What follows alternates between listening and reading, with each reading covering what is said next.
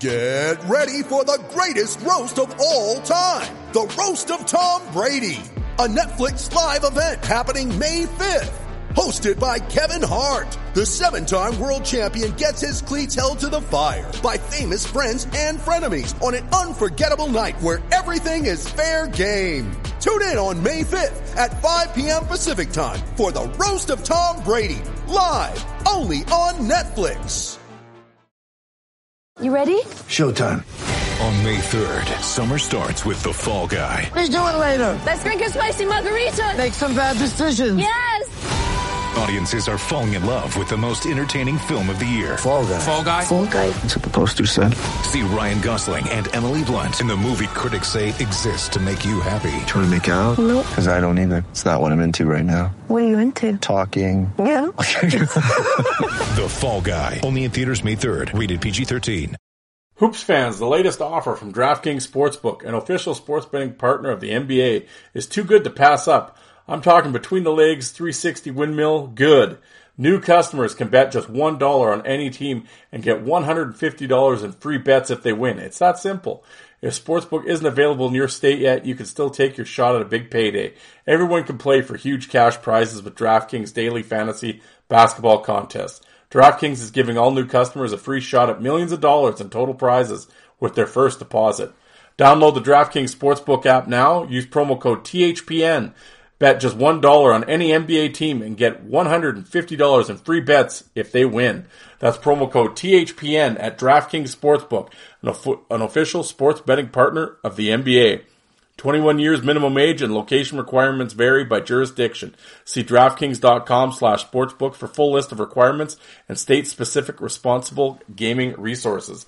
Void where prohibited. Minimum $5 deposit. Gambling problem? Call 1-800-GAMBLER.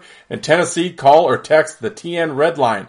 1-800-889-9789. In Connecticut, call 888-789-7777 or visit ccpg.org slash chat in New York City. Call 877-8-HOPE-NY or text HOPE-NY 467-369. Want to go, pretty boy?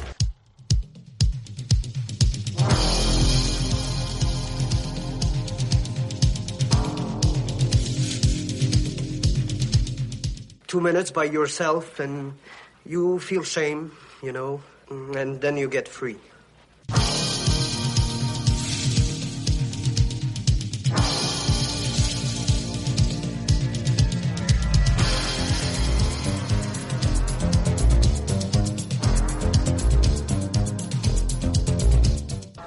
Only thing better than a glass of beer is tea with Miss McGill.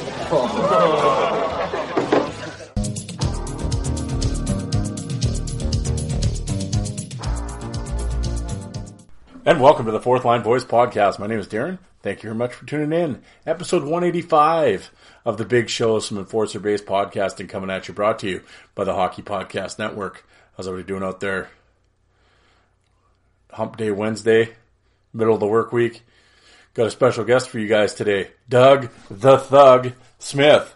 Uh, of course, uh, immortalized in the movie Goon as Doug Glatt. And uh, tremendous. I know uh, you know, you'll fight fans. Everybody knows Doug Smith, of course, from the from his book Goon, and uh, yeah, and I and I know he's done a million interviews and stuff, but I think uh, I think you guys will dig this one. It's a little different. Um, obviously, we talk about the movie and the Buy fight and the things that all you know the usual talking points, but.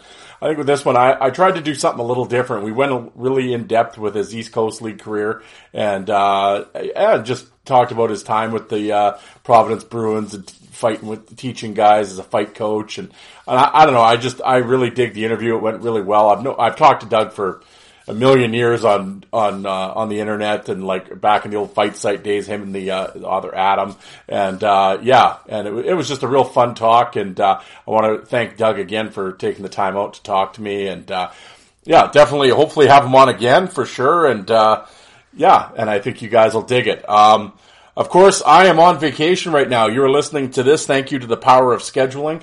Uh, or pre, like I have set this up so as you're listening to this, I'm wandering around a casino somewhere, either getting hammered or probably hungover, and hopefully winning money. But you never know. Uh, you know how Vegas goes up and down. But uh, yeah, so uh, I am gonna. I'm actually recording this about probably about 10 hours before we take off. So uh, I'm going to make this quick because I have to get this uploaded and, and out the door. So uh, I will I will say this: I'm a member of the Hockey Podcast Network. There's over 50 shows in the network.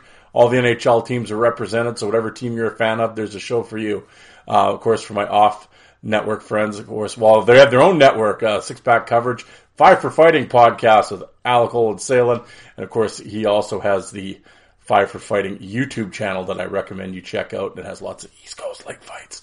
No, we can't say that too loud. There's, you know, we don't want people in the in the in the office hearing that. But uh, subscribe to his channel. Let's get him to a thousand subscribers, and uh, that way we can he can monetize it and uh, get get rolling. But uh, he has a tremendous uh, podcast as well, and he has a great back catalog by Lois, um, Yablonsky, Rob Ray.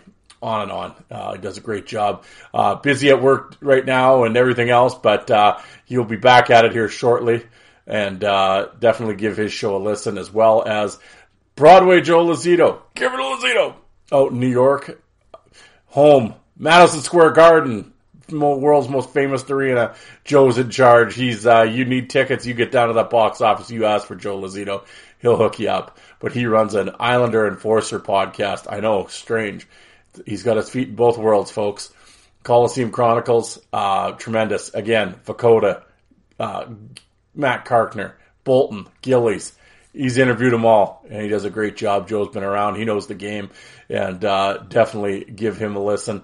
And uh, that's it. Those, there, there we go, folks. That's the fastest uh, intro that I've I've done because I got shit to do. I got to pack and uh, get things rolling. But I didn't want to leave you guys hanging, so uh, this was a gr- this was a great interview with Doug. I really appreciate again him taking the time to uh, sit down and, and, and talk to me, and uh, I, and I think you guys will really dig it. Like I said, it's it's two hours, and uh, we go really in depth, and I think it's it's probably. I, I think it's like I've listened to a bunch, and I think it's it's easily the most in depth Doug Smith interview that's been done. So, um, I think you guys will dig it. So, and uh, but yeah, I got to go gamble. So you know, I gotta take I gotta go take advantage of uh, uh, cheap steak after steak and eggs after midnight, and uh, hopefully was pay it with some uh, poker winnings. So we'll see. We'll see. But uh, I am not back for a while here, folks. But I have you covered. Sunday, I will have another episode for you, and uh, check it out. But also, Fourth Line Voice. If you happen to be on social media, Twitter and Facebook, I'm on there. Fourth Line Voice, as well as YouTube. I have over 2,700 fights on my YouTube channel. Again, fourth line voice. Echo. all the leagues are all the leagues are there. OHL, NHL, MOUSC. It's all there. Type it in. Boom. Even got some Doug Smith stuff. So check it out. But uh, yeah, subscribe to the channel. Uh, whatever platform you're listening to this on, if you could rate and review my show, I would greatly appreciate it as it helps me out in the searches. Um, and also, if you are listening to this, could you download my episodes? I know I ask so much. It sounds so corny when I say it, but really, that's how I get. I honestly, that's how I get paid is by the download. So help Darren out because after this Vegas trip, I might need all the downloads I can get. So download it twice if you have to. But uh, I, I would really appreciate it. But I'll shut up. I got I got stuff to do. But uh, here you guys enjoy. It's my talk with Doug the Thug Smith. Thanks, guys. Talk to you on Sunday. All right, here on the fourth line voice, special guest, the thug, Doug Smith. Doug, how you doing tonight? I'm doing good, Darren. How are you? Very good. Hey, man, I appreciate you taking the time to uh, come on tonight. Well, the same to you. I appreciate you having me on your show. Well, um, well, you were just saying before we got going, uh, Doug the Thug's a little laid up. You're a little injured. You're, what what happened down there? Yeah, I'm falling apart. I'm getting old, and my uh, my days of playing even fun recreational hockey may be coming to an end. A, a couple of weeks ago, I was playing in a charity hockey game, a fundraiser, and got tripped up and and, and fell to the ice and and landed on my elbow and and I tore my tricep off the elbow and had to have surgery. So I'm kind of in a sling, and I'm I'm going to be uh, out of work and and laid up for the next couple of months with this injury. So, yeah, it's not like the old days where you just bounce back. No, a couple beer after, and you're back at it the next day. But uh, doesn't Right. work. Doesn't work like that anywhere. Well, look at that. I'm taking advantage of the crippled here, but uh, all right. Well, I got you. To, I got you here. So, uh, well, like I said uh, before we got going, I know you've done like a million interviews and and everything else, and uh, you know, of course, we'll get to the movie and the book and everything. But uh, I, I want to kind of dive into like um, your your actual the, the hockey career and and the different uh, the the journey that you took. Um, I guess we'll start at the beginning. I know you were a boxer and and, and grew up in uh, in uh, Massachusetts. Uh, tell us about that. Yeah, I grew up on the South Shore area of uh, Massachusetts, just uh, about 20 miles from Boston. And, um, you know, I had a regular childhood growing up. You know, I, I went to a public school and, you know, I, I played a handful of sports, but hockey wasn't one of them. And uh, all my friends did play hockey. Uh, some played high school, some played college, you know, some were decent. And, um, and and one of my best friends that I grew up with in my neighborhood, Adam Frattasio, he he did play high school. He was a captain, and he did play college where he was also a captain. And, and you know, for myself, from the age of about 14 to my early 20s, I was an amateur boxer, and I had boxed in a lot of our local tournaments around here, the New England Golden Gloves and, and so on. And and Adam was a hockey fight fanatic because in the mid to late 70s and into the 80s, as we know, hockey fighting was huge, especially, you know, in the minor leagues, the NHL, every team had a wagon of tough guys. Adam always had this crazy idea that if Doug could ever learn how to skate and keep his balance, not not so much play hockey, but just keep his balance where he could incorporate his boxing skills that he's been working and de- developing for the last seven, eight, nine years. Doug could be like a minor league goon. And it was like a joke for a number of years. And then, um, you know, I graduated high school when I was 18 and just kind of twiddled around doing nothing for the first year or so. I didn't go right into college or anything. I just kind of worked some odd jobs. And, you know, the, the winter I was about to turn uh, 20 years old, I finally got a pair of skates. And I went out in the ice, saw local ponds that we had had frozen over, and I just wanted to skate with the boys. And um, you know, for whatever reason, probably I was I was somewhat athletic. I was able to pick up skating pretty good. Like I was able to keep my balance a lot better than I thought I was going to be. And um, at that time, I was probably six foot two, 250, 255 pounds. I was pretty good sized kid. I worked out a lot at the gym. I was a power lifter and a boxer. So I always figured my balance would suck on the ice because I was top heavy. I was big, kind of muscular. But uh, Adam saw it as an opportunity for him to step in, and we started to play around and, and drop the gloves and, and tug and pull at each other. And, you know, to fast forward the story a little bit, it was only a couple of years later I really accelerated my ability to keep my balance and, and learn the game a little bit. And um, some doors were open for me. Well, yeah, and like you said, you throw out the name Adam. I hope Adam's listed. I hope he's doing well. Uh, many years ago, when he was uh, he was on the on the, I remember Adam from the old fight message boards, and uh, and he was telling me about this book that he has an idea for about his friend Doug, and you got to see the videotape. And he sent me the videotape, and we saw all your exploits. And uh, yeah, my friends and I were just like, look at this guy, right? But uh, so I knew all about you before the book and everything came out, and but uh, yeah, and I know Adam was a big fight guy because I know him and I, uh, you know, we traded V. Look at us dating ourselves here. I know we traded VHS tapes for the for the younger folks out there, but uh, and I know Adam was a big hockey fight guy. Were you? I mean, uh, you said you didn't play hockey, but obviously, like, were you watching the fight tapes with Adam? I would assume you were and getting into him and stuff. Oh God, yeah. I mean, I was watching those hockey fight tapes from like eighth and ninth grade. Yeah. Never mind when I was 20 years old. I mean, it was just something that we did all the time. We we would we would hang around the house on a Friday Saturday night. We we weren't the type of kids that went to house parties. We weren't drinkers. You know, we weren't partiers. we were athletes.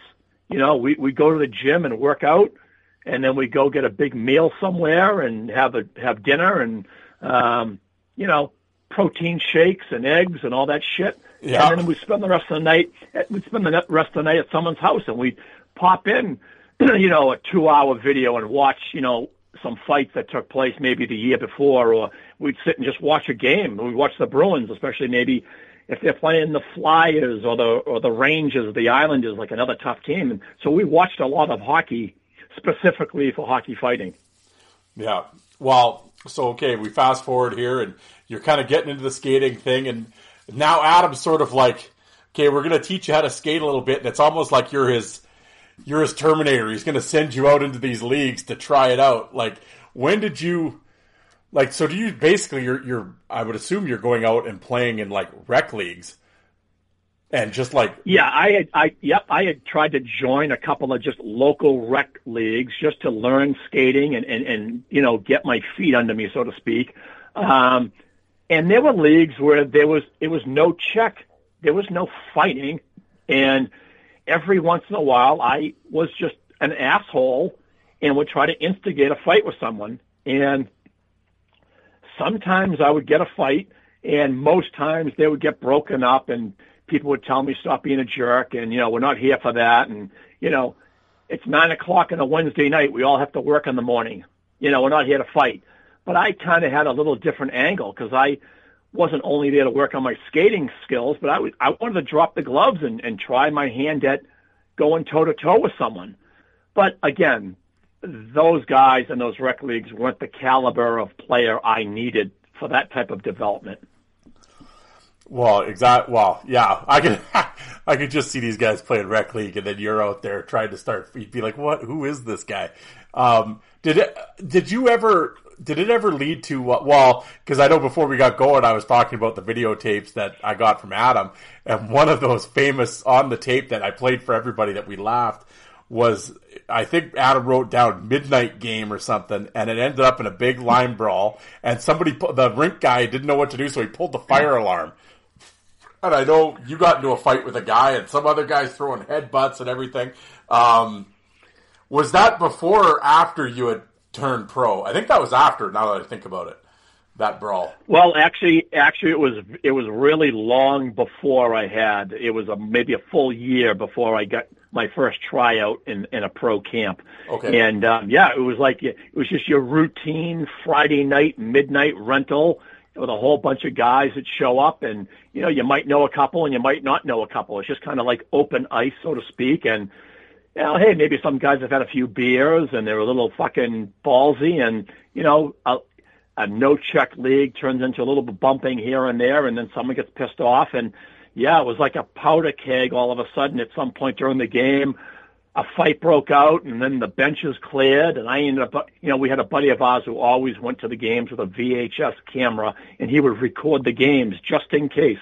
And sure enough, this was one of those games that, you know, I ended up having a couple of fights within like a three minute span. I fought one guy and caught him with a couple of nice punches and then some other guy jumped on me trying to, you know, take his shot at me and so it was wild, and like you said, you got to see that tape. It was crazy. Yeah, it was. And uh, and and again, and again, like you said, the owner of the rink, he came out onto the ice trying to break it up, but it was such mayhem in, in your typical bench clearing brawl.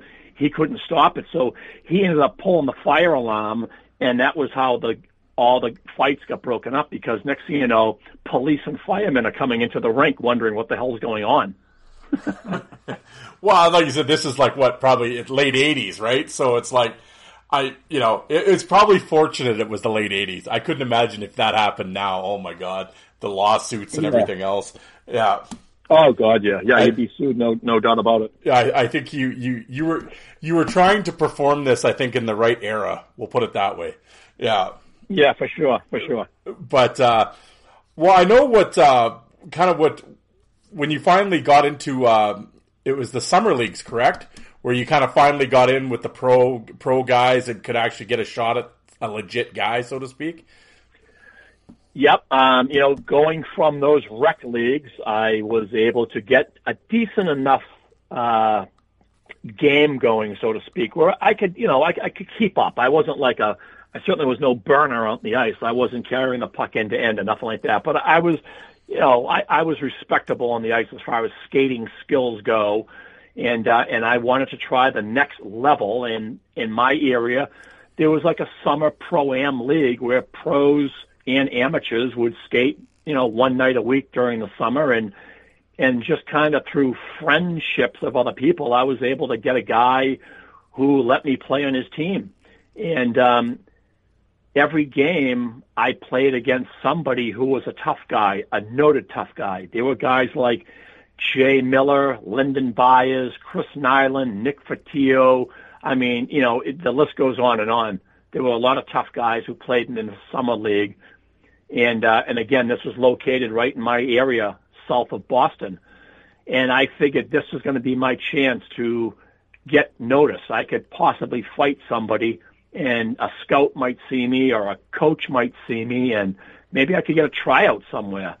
And uh and and I did try to fight guys. I did try to fight Lyndon Byers and I remember trying to fight a couple other tough guys and um I really only got one legitimate fight where it was a you know drop your glove square off um with a kid that played in the minor leagues at the time. He was from my area. His name was Billy Whitfield. I always give him credit because uh, he was kind of someone that opened the door a little bit for me. And, and uh, even though I lost that fight and he beat me, um, it was still noticed, like I said, by a scout. And the scout ended up grabbing me out in the parking lot after the game and said, listen, you know, I've been watching you here for the last three or four weeks. And, um, you know, what are you looking to do? And I told him, I said, listen, I'm brand new at hockey. I just started skating like two years ago. And, I'm looking to be a minor league tough guy if it's possible. I, I want to fight. And this scout, who uh, actually was a scout for the Buffalo Sabres, made some phone calls and got me down to the East Coast Hockey League. Well, yeah. Well, here we go. Let's, uh, you know, we'll, we'll get into it. It's uh, 1988-89. Uh, you go down with the Carolina Thunderbirds, and it's actually the first year of the East Coast Hockey League. It's a five-team league, and uh, yeah. So you get down there. Um, so you're now trying out with like guys that played, you know, from around the North America, but they're like they all play junior and everything else, and and then you show up. Um, how was that initial? Like it had to have been a bit of a culture shock for you. Well, the skating alone, just the drills that we went through for the first couple of days were overwhelming to me because I mean, you know, you, you've, you're talking about a guy who just learned to skate two years ago, almost three now. It, it will will make it almost three years from when I started to now, to when I went to that Carolina camp. I was about 23 years old, and maybe 24. And um, you know, so you're talking about a, a recreational skater who's trying to do pro drills. And um, so, I mean, Adam went to a camp. Uh, I think the second day in, he drove down he missed the first day of camp, but he, he drove down from Boston to Virginia. The Carolinas, uh, Winston-Salem Thunderbirds Coliseum ice wasn't ready, so we shared ice with the Virginia Lancers. And, you know, they'd have it in the morning and then we'd have it in the afternoon type of thing. And Adam showed up the second day and, uh, we got it on VHS tape, like sprints and, and laps around the rink where goalies in full equipment were beating me. so it was, it was pretty humbling, but um, but I knew the whole time that I wasn't there to be a hockey player, and uh, and I had my eye on two kids that were big kids. They both played last year in the old Atlantic Coast Hockey League, which, like you said, had now changed to the East Coast Hockey League. And in fact, one kid also got some time up in Hershey in the American League, and they were both tough guys. So I knew those were my targets, and I made it a point to go after them and fight them during camp, which I did, and those are also on film. But you know, at the end of camp, four or five days later, uh, the coach was a great guy. His name is Brian Carroll. And he said, Doug, you know, I mean, I watched you all week, and obviously your skating is very weak, and, and I appreciate what you want to do, but I just can't keep you. You, you got to bring a little bit more than just dropping the gloves, because you, you might find yourself out on a shift once in a while, and I, you know, it's almost like I'm a liability out there. so I got released. I got cut from camp, and um, just to keep the story going real quick, he called me back like a month, maybe six weeks later, and said, "Listen, those two guys that I kept that were supposed to be tough guys, well, they've gotten their asses handed to them by all the other tough guys in the league, and one guy quit, and the other guy basically told me he doesn't want to fight anymore. So, are you still willing to do that job?" And I said, "Of course I am." And I was literally on a flight that night, and I, I joined the team like maybe 15 games in and stay the rest of the year. Well, and what, and like what a wild year, right? I mean, uh, you end up playing 28 games, 179 penalty minutes. Um, you guys end up winning the league championship. I think you had. I'm looking at Hockey DB. I think you went through four head coaches. It has listed here. Um, because you guys kind of yeah, there, there was some there was there were some serious issues with that team as far as coaching goes. I mean, the head coach, like I said, who I met during training camp, he was a former player, and um, I think he just quit outright, like about 20 games into the season, because the league was kind of a gong show. I mean, every team had four or five tough guys, and it was a lot of fighting. I mean, you're talking about five teams in the league. I think we played each team like 12 to 15 times, and um, it got ugly every night. It was crazy. And uh, in my team, when I finally arrived, it was just me and another guy named Michelle Lanouette, who was a real tough Canadian player played some games, I believe, in the American League, and uh, it was just us two, and we did a lot of fighting the first couple of games, and then um, we got a new kid, a rookie who was a rookie like me, um, a kid from Canada. His name was Billy Heward, and Billy Heward joined our club and added like uh, you know a significant amount of muscle when it came to being a tough guy and a fighter because no one knew Billy, of course. Like I said, he was a rookie, but he was probably six foot two, 220 pounds. He could really throw them with both hands. Solid chin, could really take a punch, and could play the game. Like he turned out to be like a first line winger and could put the puck in the net and kick your ass. And so um, our team ended up doing really well. I mean, and, and trust me when I tell you, this league um, I was completely over my head when it came to toughness because there were some real respectable tough guys in that league who played in both the IHL and the AHL, and um, and trust me, I had my hands full every night. Oh well, yeah, we're gonna we're gonna get into some of those names here right away.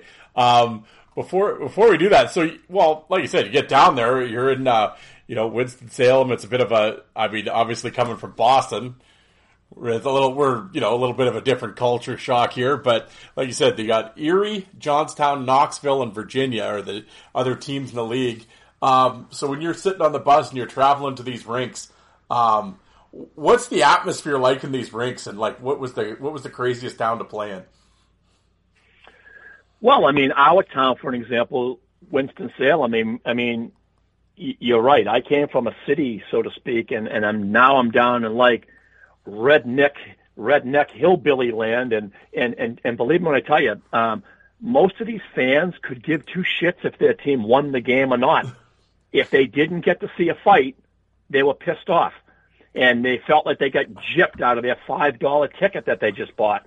Yeah. So um, yeah, believe me, fighting was a big, big money maker in these um, towns that we traveled to, and they were all the same. I mean, Johnstown obviously was notorious for the movie Slapshot, and you know they obviously housed three or four tough guys themselves, and every team was tough. So yeah, you know you you would travel anywhere from eight to fourteen hours on a real shit can bus, so to speak, that you know, was just a horror show. The our bus sucked so bad it broke down constantly on the highway, and uh, it was a nightmare. But it was fun. Like for me, it was fun. You know, you'd play cards with the guys, and everyone would tell stories, and you know, the bus had a VCR, so we'd watch movies. Of course, we watched Slapshot a thousand times. And um, but yeah, when you got to those rinks, let me tell you something. It was like kill or be killed because they were trying to hurt you. No two ways about it. Did you ever have any crowd interaction? Uh, you know, not really. I mean, the crowd, I would say for the most part, even if you were the visiting team, you know, they would boo you. I mean, they want their guy to kick your ass. But I think they respected you if you dropped your gloves and squared off with their guy. And win or lose, I mean, they got to see a fight. So I think, you know, I think guys that dropped their gloves were more of a fan favorite than the goal scorers in that league anyway. Yeah, yeah, definitely. Um, yeah, well, like you said, so now, so you're sitting on the bus and you're talking to the guys, and like I said, all all the guys that are on your team, uh, Bill Heward, for example, or whatever, he played in the OHL, and these guys all played either major, junior, or junior A, or you know, or they came out of college or whatever. Now they're looking at you. Did you ever feel any um, resentment's not the right word, but did you did they ever kind of like, dude, what are you doing? Like, come on. Yeah, I mean, I know you're getting at. I mean, yeah. you know, I, I I think guys for the most part never said, "What the fuck are you doing here?" Like, you suck. You fuck up every drill we have in the morning. You're terrible. No one ever said that to me. It was completely the opposite. I think guys respected me more because of the length of time I've been playing hockey, which was three years, my resume was zero. I came from nowhere, a pond. I skated on a pond. Yet, I'm going to drop my gloves and I'm going to fight every guy on the other team that you don't want to fight. I'm going to fight the guy that tries to run you through the boards. I'm going to fight that guy that just speared you in the balls because no one else wants that job, but I'm going to do it. So I, I think to answer your question, I was welcomed with open arms because, again, let's face it, it's a job that a lot of guys don't want. And I anxiously wanted that job. I loved it. Yeah, no, okay. And, uh, well, I was going to say, when, when you're, so now you're going around the league, and like you said, well, well, before we get into the other guys that you would fight, um, what, what was the biggest, uh, in terms of, uh, when when now you're you're finally at that level, you're fighting you're fighting professional fighters. You're not fighting the guys in the rec league anymore, whatever, you know, or the midnight games. These guys are legit. Um, what was the big? What was the hardest part for you? What was the the would it be the balance? Would that be just the toughest part? Yeah, for me personally, it was never the fighting itself. I was never scared to drop my gloves because I had a fighting background. I, I was a boxer, and I knew how to fight it was all about balance, like a hundred percent about balance. I was always scared and nervous that I was going to lose my balance and fall down. And anyone who's skated before in the past, your listeners, your, your fans that are, are involved with your, um, your, your podcast and, and whatnot, um, everyone knows how easy it is to lose your balance skating. Never mind having someone grabbing your jersey and jerking you and tugging at you, and you know it's tough to keep your balance. So that was my biggest fear. And um, you know, for me, the fighting, I hate to say it, was almost easy in comparison. Yeah, it's interesting. Like I've had this conversation with a lot of guys, and I know when they first started fighting. I mean, for most of these guys, obviously, the guys that I've had on my show, the McIntyres and the Morastis and the Tedarenkos and guys like that. I mean, obviously their first fights were in junior. Um, so, you know, you're either 16 when you first do it and 17 and you slowly kind of develop into the role. Um, so, um, and I know for them, uh, one of the questions I was asking was when they're fighting, at first they're like, you're, you sort of just freak out and you spaz and you're just, ah, and you're swinging and whatever. And you don't really remember anything. But it, it's over time, everything slows down and you start figuring out what you want to do and it's it's it starts to become like a second nature type of thing. I would assume as a boxer like you said, you already probably had that. Like when you got into these fights initially with these guys, was it already sort of slowed down for you in terms of you know what I'm getting at? I know exactly what you're getting at and and your point is made 100% because as crazy as it is to say this, I was a 100% already in that mindset. Yeah. no matter who I fought, whether it was the very first night on my very first game or the last fight I had, I was always calm, cool, and collected because of my background in fighting. And even if I lost the fights, and believe me, I lost plenty of fights, and, and rightfully so. I mean, you can't expect to come from a pond and fight guys who have pro experience at this for years and years. And um, you know, again, I always was calm. I was always within myself. I never flipped out. I never fought out of anger.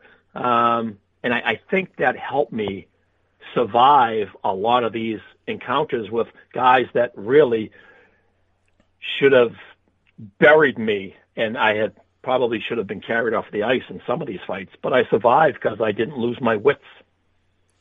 Yeah, well, it was interesting when you talk about balance. It, takes me back to when I had um, a for, former LNH uh, Laval chief uh, Curtis Swanson.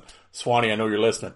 Uh, Swanee, um, young guy, you know, skating wasn't the strongest suit, but he always said like that was his biggest battle was balance. And he goes, it wasn't getting hit or throwing the punches. That was whatever, but it was the balance part. And he would say when he was in the fight, he'd almost basically use the other guy as a crutch almost and like lean on him. Did you find that you were doing that? Uh, you know what? I did the opposite. Okay. I didn't want. Yep, I would have. I would have, if I could have, I would have simply squared off with everyone and tried to keep them at a distance, almost like a boxer would, because that's what I'm used to. And once I get my stance and I get my posture, when I grab a guy and he grabs me and he's trying to pull me off balance, that fucks me up. So for me, the less grabbing was better for me. So you kind of had like this Fotiu vibe going a little bit. Yeah, because I had learned how to throw punches on my skates without grabbing. Yeah. You know, when I was working out with Adam, we used to have like I used to have a heavy bag, a puncher's heavy bag from the gym that we would bring out onto the ice. And I wouldn't hold on to that bag. I would stand back and throw punches like a boxer would, except I'm on skates. So I, I learned that way, and I didn't want to have to depend on, you know, like you said, the other dude was doing, kind of le- leaning on the guy to keep upright. Yeah. Did um, so when you were like square, I mean, obviously, most of the fight, you know, whatever you you're into it right away. But when you, I always like to ask these guys kind of this this technical breakdown of the fighting. I always kind of uh, kind of get a kick out of this. But like when you when you were squaring off with someone, did you did you prefer for them to come to you or did you want to go to them? Like there's that you know that line in the sand, right? When you drop the gloves. Yep. What did yep. you? I, what I did you? What did you prefer?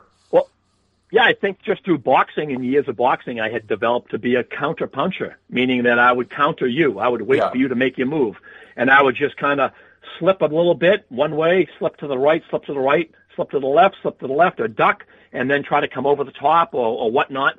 And um, hockey fighting is different, of course, than boxing. We all get that. You know, it's just simply grab the jersey and let the machine gun rip, and and we all get that. But you know, getting that first shot in, if the guy misses and I slip it, it throws him off balance a little bit. And if I can get going immediately from that, maybe I get the upper leg. So I always preferred, and sometimes it backfired. I mean, you know, I got caught a couple of times letting the guy throw the first one, and you know, I've been dazed a few times, and it threw me off my game. But for the most part, I was uh, again patient, and I was a counterpuncher. Did you like it was it's interesting. I, I don't I've never actually looked into this, but as I was as you were talking, I was kind of thinking about it. I know nowadays when you watch them fight, it's it seems like there's a lot of like the whole jersey jab thing. And I'm trying to think back of when that really sort of became in vogue. I don't really remember it in I mean, I guess people were doing it, but I don't really remember it as much in the, you know, 70s and 80s and 90s. I don't like I don't remember Probert or Twist or you know, these guys doing like specific kind of jersey jabs. Like they seem like it's sort of like a tactic now. Did you ever like? Yeah, I it would sort of be like a boxing jab, so to speak. Did you ever sort of get into that? I never did it because I always seemed to fight guys that were longer and taller than me. So for me to grab their front of their jersey, I, I would lose on arm length and and reach. Yeah. And that's not a good position to be in. You know, when you're fighting guys that are six five, six six, they're going to be able to tee off on you, and I'm not going to eat shots if I don't have to. So I always was the type of fighter that tried to lock the guy down immediately. Like I would try to grab each bicep, not the front of the jersey, not the top of the shoulder pads, the bicep, where I would try to at least, you know, keep him from getting full swings at me. I mean, I, I, I might still get hit, but just not full blast. Yeah. And um, You kind of want to grab yeah, so the Short, you want to shorten them a little bit. Yeah. Yeah, a little bit for sure. So the front of the jersey thing probably came in in the mid 2000s. Yeah. You know, 2010 maybe give or take, where the taller guys really made that work for them because they were keeping the short guys or shorter shorter reached guys away from them, basically keeping their hand right in the front of the jersey and maybe like right at their throat. And if, if that guy's got the longer arms and he's going to tee off and nail you, you can't do anything about it. You might try to pull him in and tie him up, but if he's got you straight armed, you're not breaking through that straight arm. No. Well, this is a. I I'm find this fascinating. This talk, this breakdown. Um. Well, we'll get into the training of the fighting a little bit later. I know you did a lot of that too. Well, I cause I have some other questions I want to ask you, but um, getting back to the uh, to the East Coast League here. Um, well, like I said, some of the guys like we were talking about in that league, you had some killers running around, and uh, just kind of looking at the rosters in Erie uh, with the Panthers. Of course, you had uh, well the the Saskatchewan Junior Hockey League all time penalty minute leader uh, Grant Ottenbright. Yep, Otto was a big boy. Yep. Um, he reminded me a lot of Heward. You know, probably six two, six three, two thirty. Like he was big, he was thick, and, and he could move, he could play, and um, he and I, for whatever reason, he saw me fight a couple of his teammates in in a couple of early games when I first made it to the league. Um, I fought Darren Mishiak, who was with them for a little while, Yep. and I fought Ron Aubrey, who was with them for a little while. And, you know, I did okay against those guys. And I think um, Otto and I had a respect for each other because I knew he was a tough guy. I, you know, talking to my other teammates and, um, you know, I just knew he was a tough kid. And for whatever reason, again, I don't know why, we just had a respect for each other. And you would think two guys like us would go head to head, but for whatever reason, we never did. And uh, neither one of us ever jumped each other or, or played dirty or cheap towards each other. And um, hey, for me personally, I'm okay with that because maybe he would have handed me my lunch. Well, one of the names you just threw out was Ron Aubrey. And he sort of has the same kind of deal as you did. I mean, it seems like I don't I don't know much about him. I know he played on a million teams and he bounced around. He fought everywhere, had a ton of penalty minutes on all these different teams. Um, and I know he turned up. He was boxing later after he was done in his forties. I think he was boxing. Um, do you? Ha- and I know you mentioned him in your book. Uh, do you have any uh, Ron? He's because I heard he's quite the character. Do you have any Ron Aubrey stories? Well, you know, let me first preface this by saying that, you know, we're talking about like 30 something years ago and things have certainly changed today. So when I tell the story, um, I don't know if Ron listens to your show here or not, but Ron and I certainly weren't friends. Um, and we both had an understanding that one of us needs to get out of this league and one of us has to climb over the other one to do it. And he and I always butted heads. Um, I would try and fight him every night, and he knew it. He knew I was coming after him every night that we played, and we probably fought each other five or six times that year. And um, he was a big kid, and I did okay, and he did okay. A lot of draws between us. We, you know, we landed a lot of good shots on each other. no one really had a decisive victory, you know. And um, today, after all these years, I mean, it's water under the bridge. You know, we're friends and we reminisce and we talk about the good old days and how hockey was so good to both of us. And you're right, his resume is fucking ridiculous. He's played everywhere under the sun. And let's not let's not kid each other. Everywhere he played, he put up big penalty minutes. He dropped his gloves a lot. He he was a tough prick. Yep. No, he's a big dude. I know. He, I've I've seen him on Facebook. It's like I, I want to get him on the show because I think he'd be he'd have now that dude would have stories. I would I would think he'd have some stories anyway. Yeah. Oh God, yeah. Like I said, he's been involved from every level. I mean, he's played in the American League, the IHL, the East Coast League. I'm sure he's played in all the the leagues even below the East Coast League. I mean, he's been all over the place, and everywhere he's gone, he's kicked ass. You gotta love him. Did he? did uh? Yeah. Did you? Did you guys have a fight? Were you at a, a camp? Weren't you? Were you at a trial camp? And You know what? And you fought him Yeah, in drills. yep. Yeah. Yeah, uh, my first year after playing in Winston Salem, uh, once that summer came along, we had won the championship in the East Coast Hockey League, and uh, you know the season's over. We all come home, and and in my Boston area, there was a camp that a Boston Bruins scout held every summer. It was a it was a free agent camp. If you weren't property of somebody else, if you weren't a draft pick or whatnot, and you were a free agent, you could go to this camp. It was for like a week during the summer, like July or August, and uh, in the mornings you do workouts. You know, you'd bench press and run and do calisthenics and you do all kinds of shit. Then you'd have some lunch, and then in the afternoon you'd hit the ice and you'd scrimmage. And there were so many guys in this that there were like six full teams and like, you know, 15 guys per team. Well, I mean, this free agent camp was a big deal.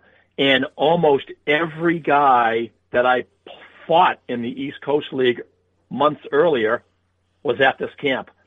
You know, um, Aubrey was there, um, Brock Kelly from Johnstown. Um, I can go on and on. There were a lot of tough guys that showed up at this camp because everyone was a free agent and everyone was trying to get to at least say the American League and get an invite where scouts are attending this camp to watch. And yeah, me and Aubrey, for whatever reason, we ended up being on the same goddamn team. Yeah. We couldn't, we weren't against each other. And, um, and we ended up actually being on the same line with each other. We were both wingers on like the third line.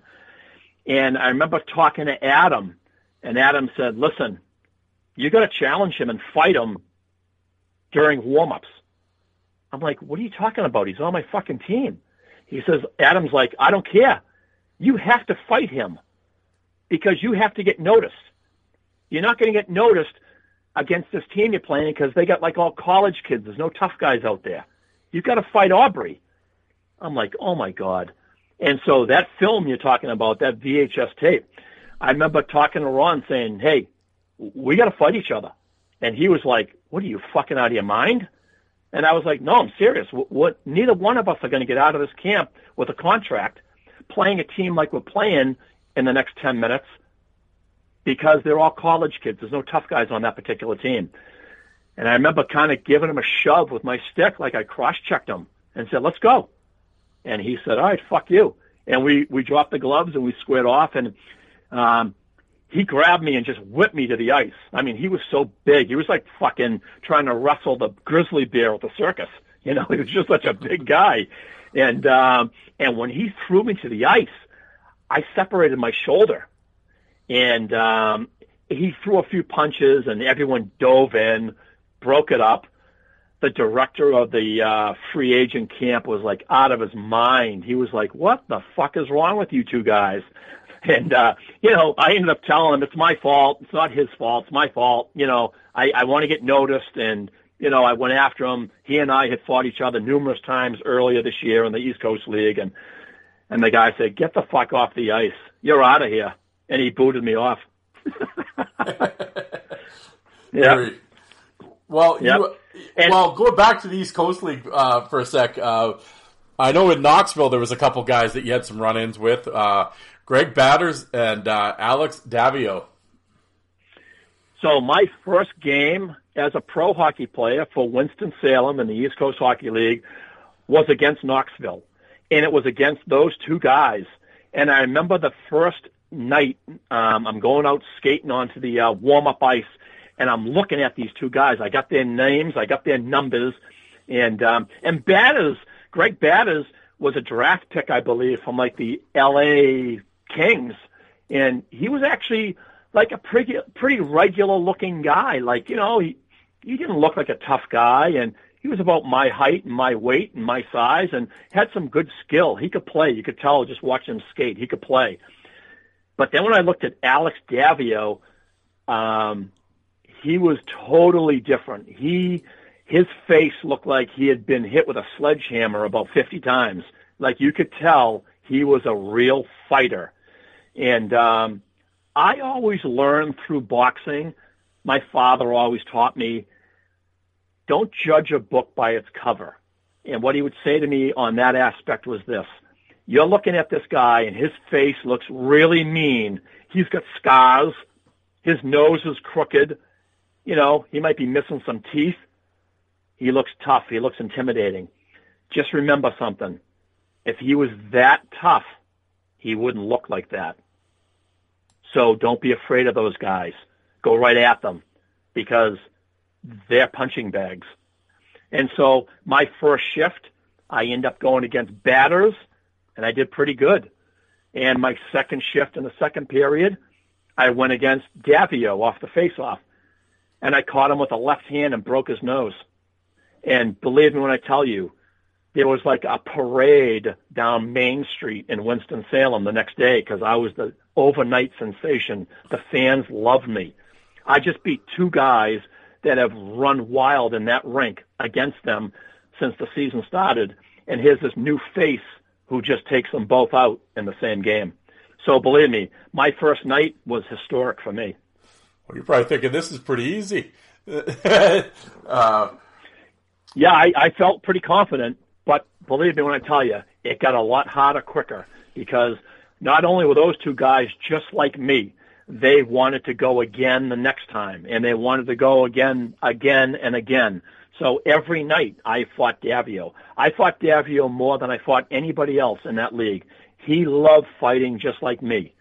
And um, and like I said, it got tougher because every team had tough guys. Yep. And I know you know all the names, and I had my hands full with some of them, and we'll get to those names. But um, yeah, it was an incredible league for me as a pond skater. Yeah, like it's just uh yeah, it's just so wild. Like you said, you throw out the names like Brock Kelly and Batters and Davio and uh, Greg Nish in Virginia and Whitfield's in Virginia again. Um, did uh, did you e- did you ever take any um, like obviously I haven't seen all of your fights from from Carolina. Did you ever take a real ass kicking in any of the fights?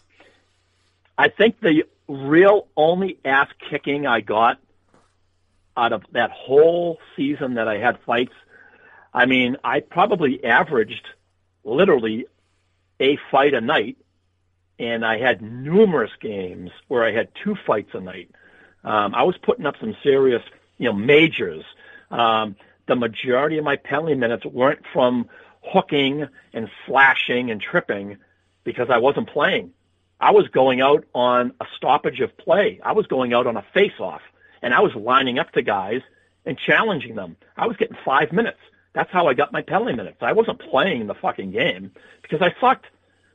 But uh, I think my real only defeat was against Brock Kelly. You know that motherfucker. He was so tall and so long, and he was a legit good fighter. And uh, he didn't deserve to be in that league. I don't know what the deal was with him. I don't know if it was politics or what but uh, he definitely deserved to be in the next level up as far as the fighting aspect goes. Um, because he was tough. He was a really good fighter, and I I respected the guy. And I tried him twice during that year, and I lost both times. Yeah, like you said, yeah, it's weird. Yeah, he was down. Yeah, he just in the East Coast League, and he was in Nashville for a couple years, and that was it. And uh, yep, and he he should have. You know, he played defense with Johnstown in the East Coast League, and I would have thought someone would have brought him up to the American League or the IHL and just made him a winger just to fight. Um, you know, I don't know if he wanted to actually be a fighter, but uh, fuck, he was good at it. So uh, I figured, you know, he shouldn't be here too much longer, and uh, he he stayed. I think the majority of his career he was there. Yeah. Well, like I said, you uh, you get you play the 28 games, and you got your you got your taste of minor league hockey and the Iron Lung, and you win a champion. Well, first right from the pond, and you're winning a championship. You got the ring, and like this has just got to be well. Well, obviously, It's I a fairy say- tale. I was going to say a storybook, and they did write a storybook about it. But yeah, like the, after your first year, you just like, I can do anything. Like, what, what what's next? What are we going to do? Yeah, I mean that that year when it was over and I came home and I, and I uh, that summer I got into that free agent camp and I, I was balls to the wall. Like believe me, I wanted to now be a pro hockey player and fight for a living. That's what I wanted. And um, I think the bottom line was simply I just started too late. My skating was that far behind at that level that I ended up basically being a rent-a-goon where I couldn't really stick with a team because I wasn't that good of a consistent player, even if for a fourth liner. But teams would bring me in for a game here, three games there, two games here. And, you know, I would just fight as a part-timer and I learned quickly, you know, it didn't take long to realize that being a pro hockey player really isn't going to happen. But this is going to be second best, and I'm still going to take it. Well, no, absolutely. Well, so the following year, so you do the summer leagues, and uh, well, so did you go to? Did you go to Miramichi first, or did you go to Johnstown first? You know what? After after Winston Salem, um, I actually that following fall, I got a tryout with the Cincinnati Cyclones. Okay. and I went to their camp and I actually played in two exhibition games. I had like four fights. I did actually pretty good. And um and I remember the coach saying kind of the same thing that other coaches have said. That you know, he was like, you know, Smitty, I love you. Like you you did great. You you you know, I I've had four fights in two exhibition games and they're against guys that I had already fought before, guys like Mishiak and and and so on, and and um, you did well in your fights, but you, you just I need more. And I remember getting released from camp. I was the last cut, and uh, went home and figured that's it, it's all over. And uh, and near the very end of the season, I get a call from Steve Carlson the coach of Johnstown, the Hanson brothers Yep. from the movie Slapshot, legend. And I and I took the call and and he said, uh, you know, Smitty, you know, I, I remember you from last year, and I, and I and I know that you went to Cincinnati's camp, and I, and I heard you had a couple of decent bouts. And what have you been doing since then? You know, now it's like three months later, and I said nothing. You know, I'm not playing any more hockey. I figured it's over. And he said, well, listen, I got like 12 games left and we're not in the playoffs. We're not going to make it.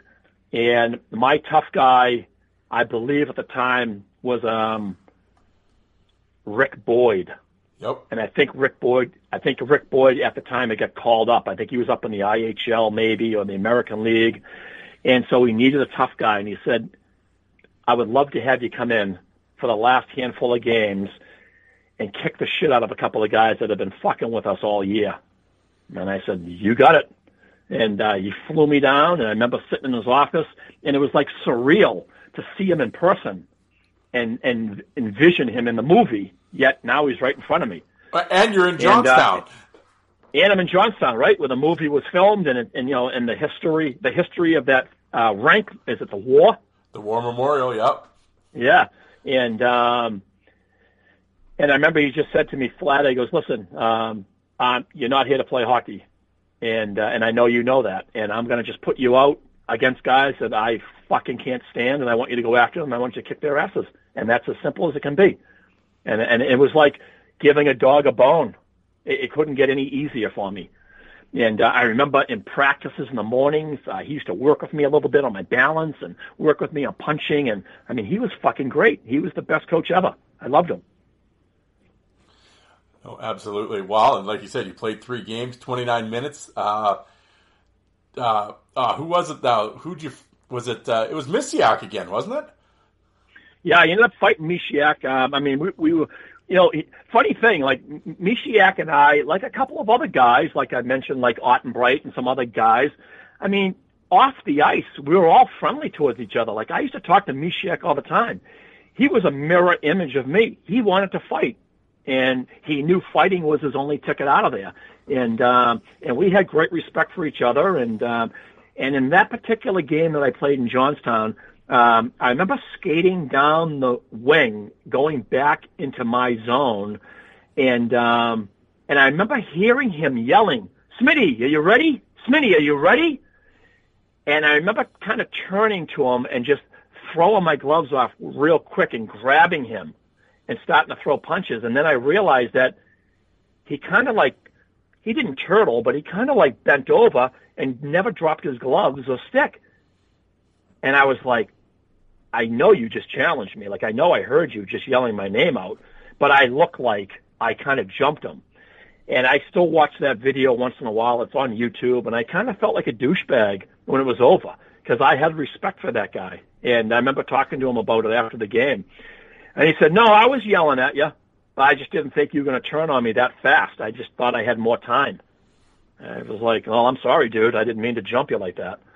But, you know, I always was the type of guy that I want a square off. I don't want to be in tight anyway, so that was uncharacteristic for me. But I had great respect for the guy, like I said, and, and God rest his soul. I know he's passed on. Yeah, no, absolutely. Um, well, so you played the three games there at the end, and um, did you then did then did you go to New Brunswick? That was the following year. I yeah, like they had you listed on Elite as do as being there for two years, but it seemed like it was at the end of the year. But okay, so it was the next year. When so the following year, did you sort of have expectations of, of like Carlson bringing you back like, to Johnstown, or did you have any expectations at all at this point?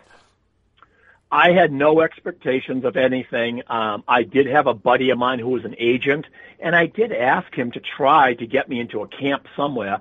And, and it wasn't, I wasn't dreaming, like I wasn't saying, hey, get me in the Bruins camp or get me in the American League. I mean, I knew the East Coast League was my league because of my ability, and I was happy with it. And uh, I remember him saying to me later on, you know, no one's really interested right now, or they got tough guys that they're, you know, going to run with for the for the time being. And and I remember getting a call from a friend of mine who's a scout, and he said to me, "Hey, I got a league that you can go to. I can get you in it." And I said, "What league is that?" And he goes, "It's up in Canada. It's a Canadian league. It's all Canadians. You're going to be the only import. You're going to be the only American in this league. You want to fight? You're going to get fights up the ass because they're all going to want to kill you because you're an import." And I said, "Wow, I'll take it." And I remember going, remember flying up to Moncton, New Brunswick, and getting picked up by whoever it was who was like the uh, assistant coach for the Miramichi Gagnon Packers in the men's New Brunswick Senior League. And uh, you talk about the Wild West. I mean, it was crazy. Um, like the East Coast League in a sense. Every team had tough guys. They were all like French Canadian tough guys. Some guys had some experience. Some guys played in the American League. Some guys played in the IHL. And some guys were like me. They were kind of brand new, looking to make a name for themselves. But the bottom line was every night, and I always laugh and say this because someone quoted this in a in a uh, in an article. Every night, somebody wants to try Yankee Doodle. they used to call me Yankee Doodle because I was from America. Yeah. Oh, I was gonna say, but it was great. As the lone American, you'd have heat. Oh yeah, they wouldn't. They would not. Yeah. Dig, they wouldn't dig you showing up. No. Uh, No, they were gunning for me. Never Yeah. mind the fact that I wanted to fight. I was looking to fight. I wasn't trying to make my name. Listen, if I was like a, a hockey player and a goal scorer, you know what would happen? They would just run me out of the game. They'd run me out of the league. They'd just body check me and cheap shot me and fuck with me until I finally quit because this is their league. They don't want me up there. But that wasn't the case. I was up there to be a tough guy and to be a fighter. And so I was taking on and challenging every team's tough guy every night of the week. And and that league and that um, team I played for, I had the most majors I ever had for any team I ever played in, because every night someone wanted me. They were trying to drive me out. Well, and like you said, and especially those senior leagues at the time, because that's very reminiscent of like the old Republican League, and and really a precursor, a, re, a precursor to the LNAH, really, and the Quebec League. Really, it was you know, Yep. and I mean you get the small yeah, and, towns. and a lot of those, yeah, and a lot of those guys that were in that federal league were still holdovers into this New Brunswick league. There were still guys playing there. Yep. you know, and it was crazy. Like I, I didn't get to play against the Roberge brothers, but I know they were in that league. It was nuts. Yeah, well, exactly, and it's and like you said, and it's and they they're those Maritimers are tough, man, and uh, the small towns, and like you said, they're out there on a Friday and Saturday night, and it's our town versus your town, and our guy's going to kick your guys' ass, and uh, they must have loved you in Miramichi.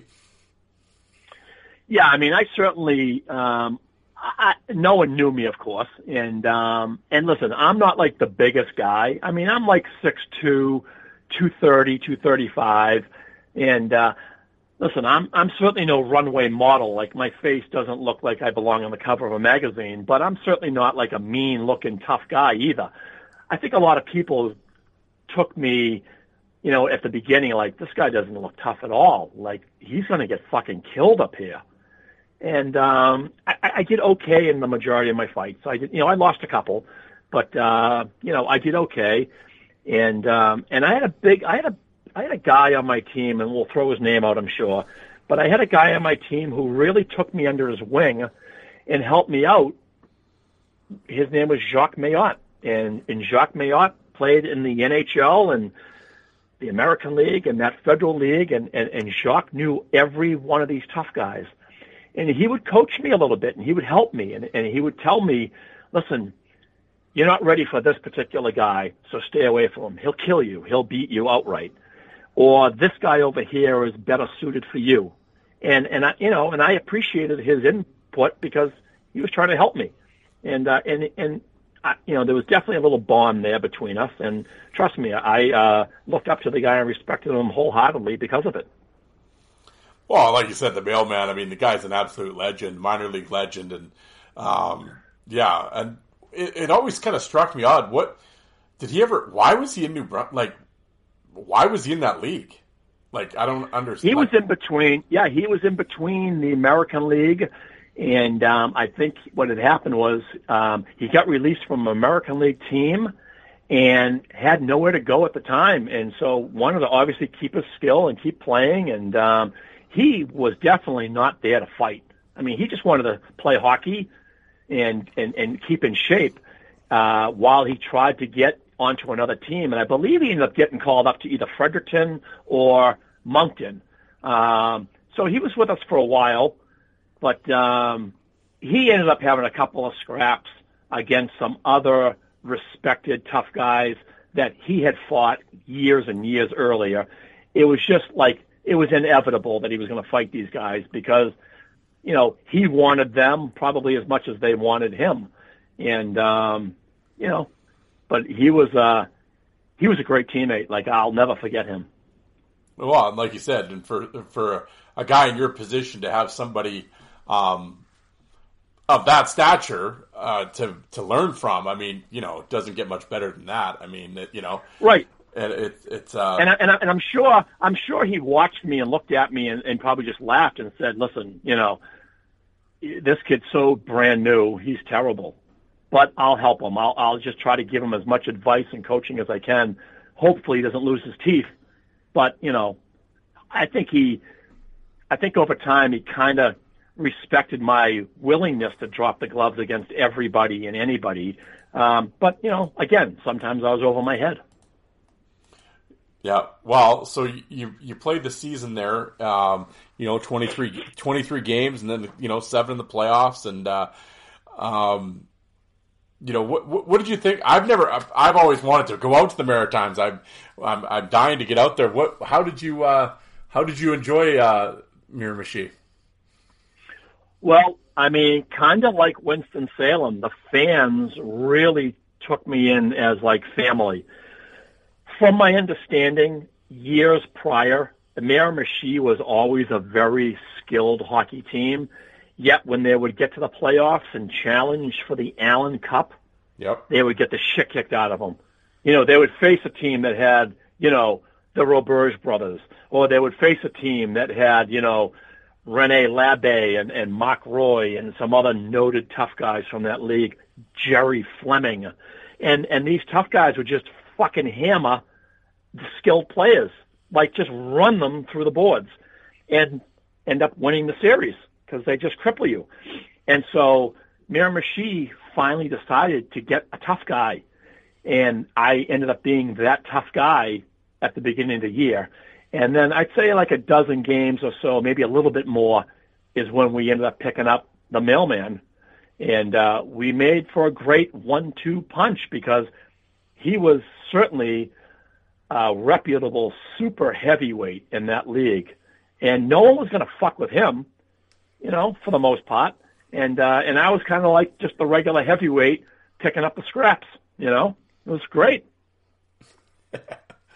Well, af- after you wind up, uh, you know, finishing up there in the Maritimes and you head home, um, that's sort of it until, of course, the infamous kind of Moncton game. Um, did you, uh, did, at that point, was it time to kind of get on with things?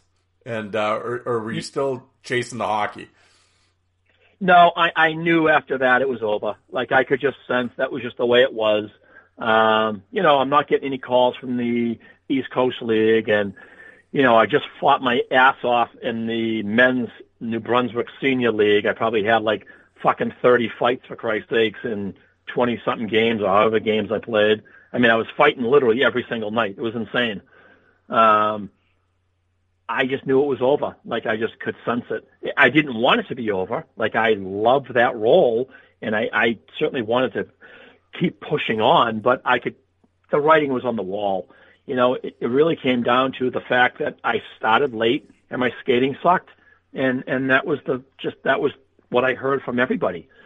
Um, so I kind of gave it up, and I started to pursue a career um, as a police officer. I ended up being a cop in my in my hometown. And uh, and like you said, it was a number of years later I got a call from Moncton, and um, it was a friend of mine who was a scout who called me up and said, um, "Have you been skating? Are you in any, any type of shape?" I said, "Yeah, a little bit. Like I play I play pickup hockey a little bit, but you know why? What's going on?" And he said, "I have an opportunity for you. The Moncton Hawks in the American League, their tough guy Kevin McClelland." Stanley Cup winning champion Kevin McClelland is in Moncton, but he's injured and he can't play this weekend. And they have a really tough game Saturday night against the um, Toronto Maple Leafs farm team where they've got like three legitimate heavyweights and Moncton has nobody. Do you want to go to that game and, and play? I can get you in. And I was like, oh my God, you're kidding me. American Hockey League?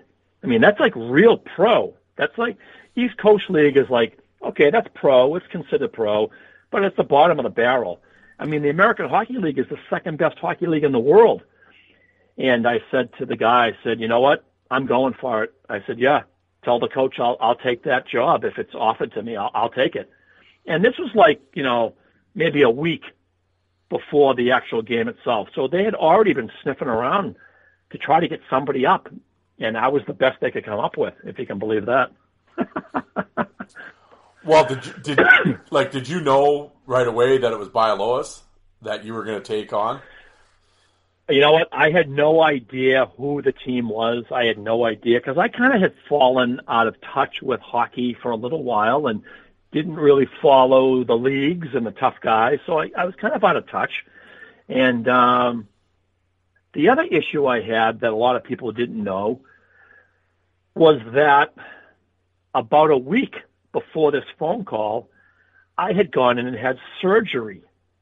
I had a big cyst that had grown uh, in my chest area over by my armpit, and um, it had to be taken out surgically, cut out. And it wasn't cancerous or anything like that, but it was just, you know, something that needed to be removed. And so while I'm talking to this scout, surgery had just happened like uh, three or four days earlier, but I had these drainage bags taped to the side of me with these tubes that were going inside to the pocket where that cyst had been removed, and it was draining the excess fluid and blood into this drainage bag that was taped to my side, my rib cage. And I remember calling Adam and saying, Adam, I just got a call from Moncton in the American League. They want me to come play Saturday night and fight. And I just had surgery like four days ago. I got this stupid bag taped to my side. And Adam was like all over me like a fly on shit. You have to say yes. You have to go to this. Like, you know, this is the same guy that encouraged me to fight Aubrey, who was my teammate and my line mate during a free agent camp. So you know Adam's already crazy. I mean, you know that. He's nuts. Yeah. so he's he's telling me you can't say no. Fuck your surgery. You'll be fine. I said, Adam, I haven't had a hockey fight in like two years. You'll do fine. You can't say no to this opportunity. It's the American Hockey League. And I and I agreed with him. I said, you know what, you're right. And uh, and I said yes to the uh, opportunity, and I went up there and I fought. Well, he's the he's the devil on your shoulder, right? It, uh, yeah.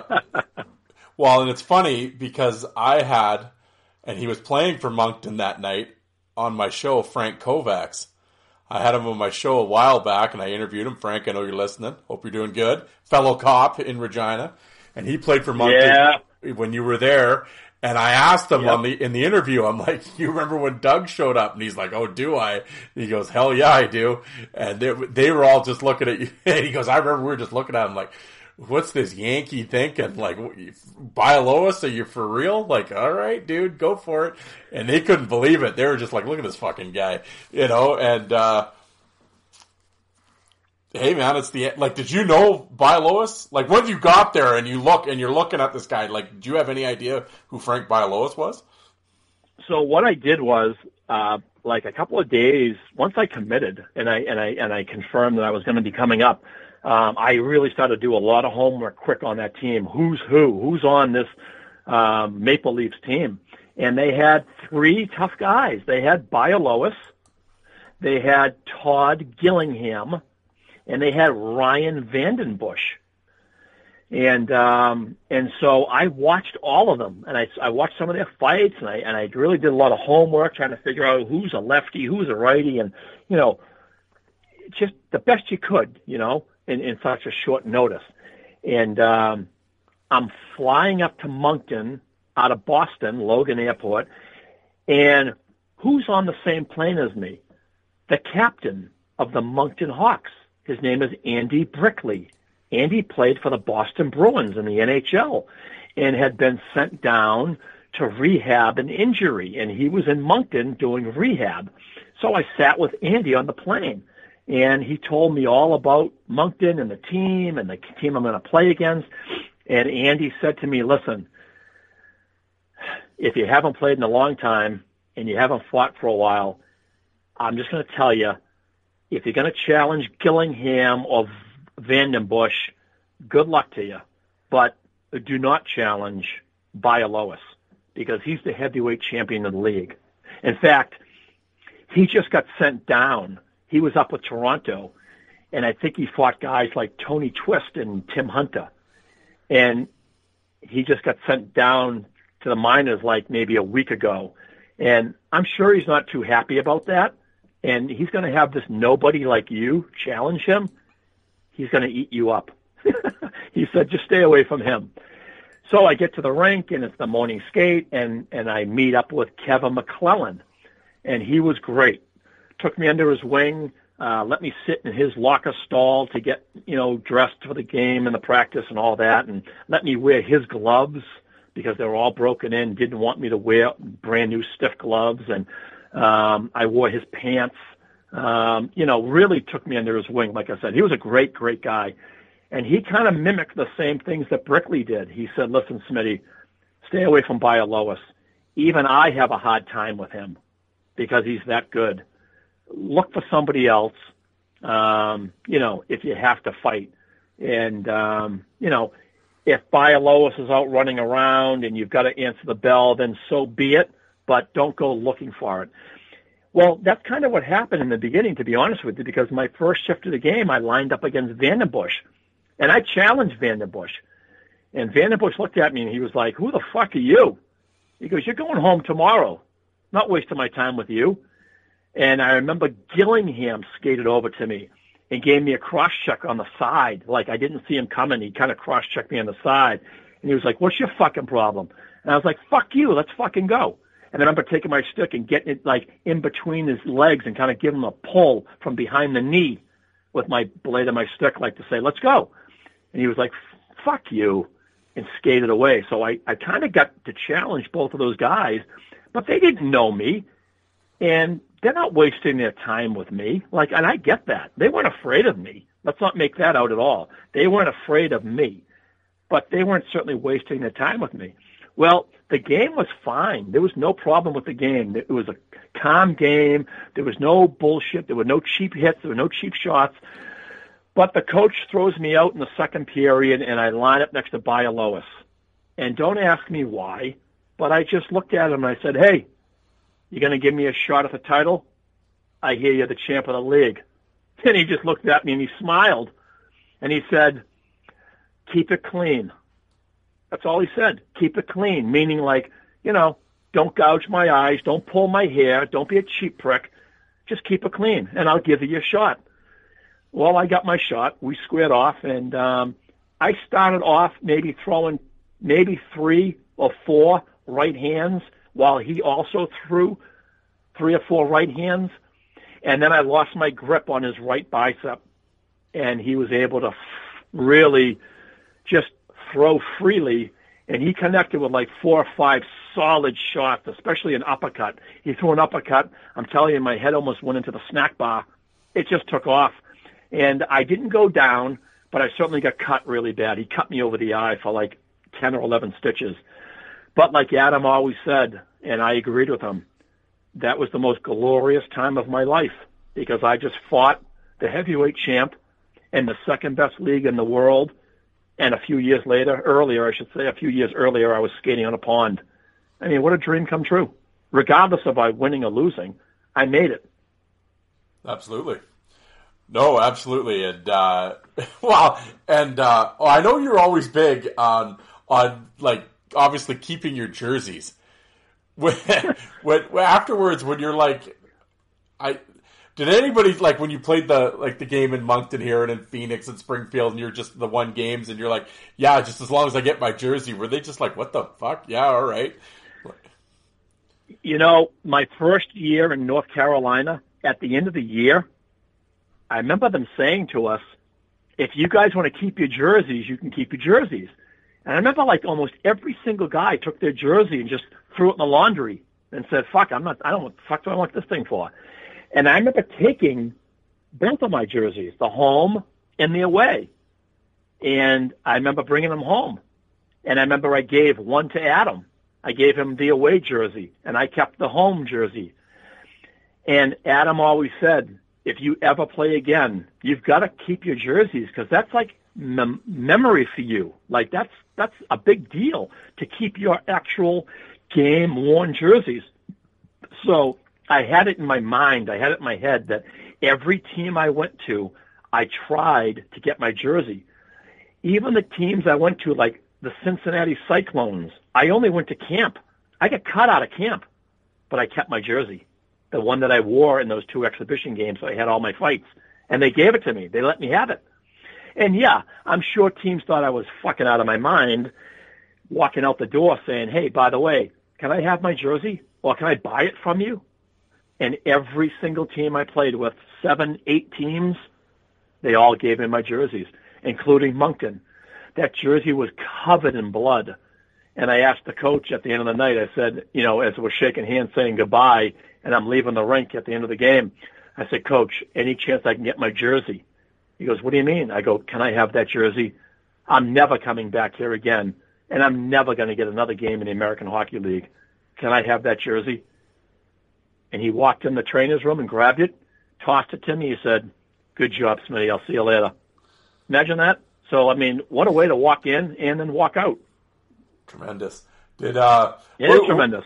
what after the fight with Bialowas, you're in the room with the what the boys say after? They're just Oh. like, I mean, listen, it was one of those things where everybody knew I was going to get fucking murdered. I mean, everyone knew it. I'm going to get, I'm, I'm like the lamb that's being served up to the wolves. But let's face it, nobody on that fucking bench wants to fight Bialowas. And here's this nobody showing up to do that job so that you guys don't have to. And trust me when I tell you, I still am friends with and talk to guys to this day who are on that bench who will always say, Smitty, we loved you that night. We knew you were in deep, but we loved you because nobody else had the balls to do what you did. No one. No one in their right mind was challenging Bialowas.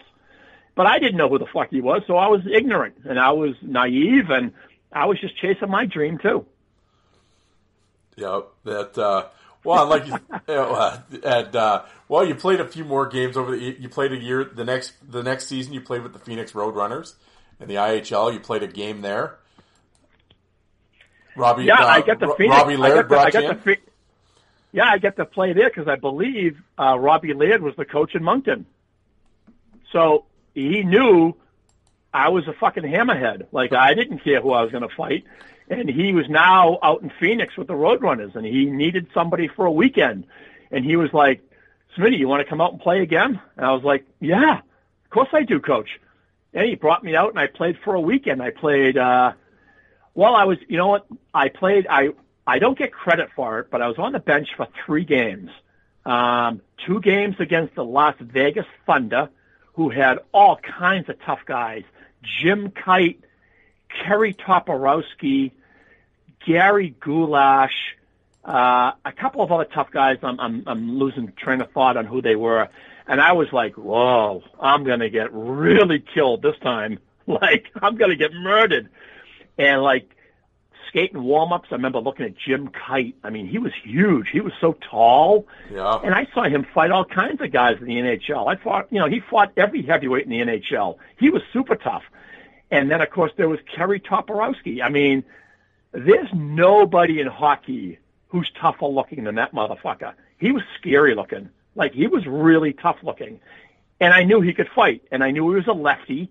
And, um, and I was kind of like, I was like an insurance policy for Robbie Laird on the bench. Like I was there in case shit happened, but shit never happened. So I never really got out. Like I never got on the ice. Now, the first game, we had almost a bench brawl with each other because what happened was the benches were on the same side of the ice with each other. They weren't on opposite sides of the ice. Each team's bench was next to each other with a simple piece of plexiglass in between us. Well, I was standing at the very end of the bench for us, which was at the beginning of their bench. Well, so wasn't Toporowski. And we were mouthing off to each other. And we started swinging sticks at each other. And we were trying to punch each other around the glass and we almost both of us almost came off the bench to fight each other. Um, it never happened, and I believe I ended up getting like a, I think we both got penalties for it. Um, I forget how it went down. I forget what the refs did. I think they called penalties on us. But anyway, um, we never got out against each other. We never fought. And let me tell you something. Like I know how good and I know how tough Bialowas was. I have to tell you honestly. I think I think Toporowski was even tougher. Like he was fucking really scary tough. And um I'm grateful I never had to fight him. um because I was totally out of my league. And there was no chance I was going to fight Jim Kyte. Like he was way out of my league, you know? So I was within my my mindset. I was there to do the job if needed, but I certainly had my doubts because I understood the level of competition was not where I was at.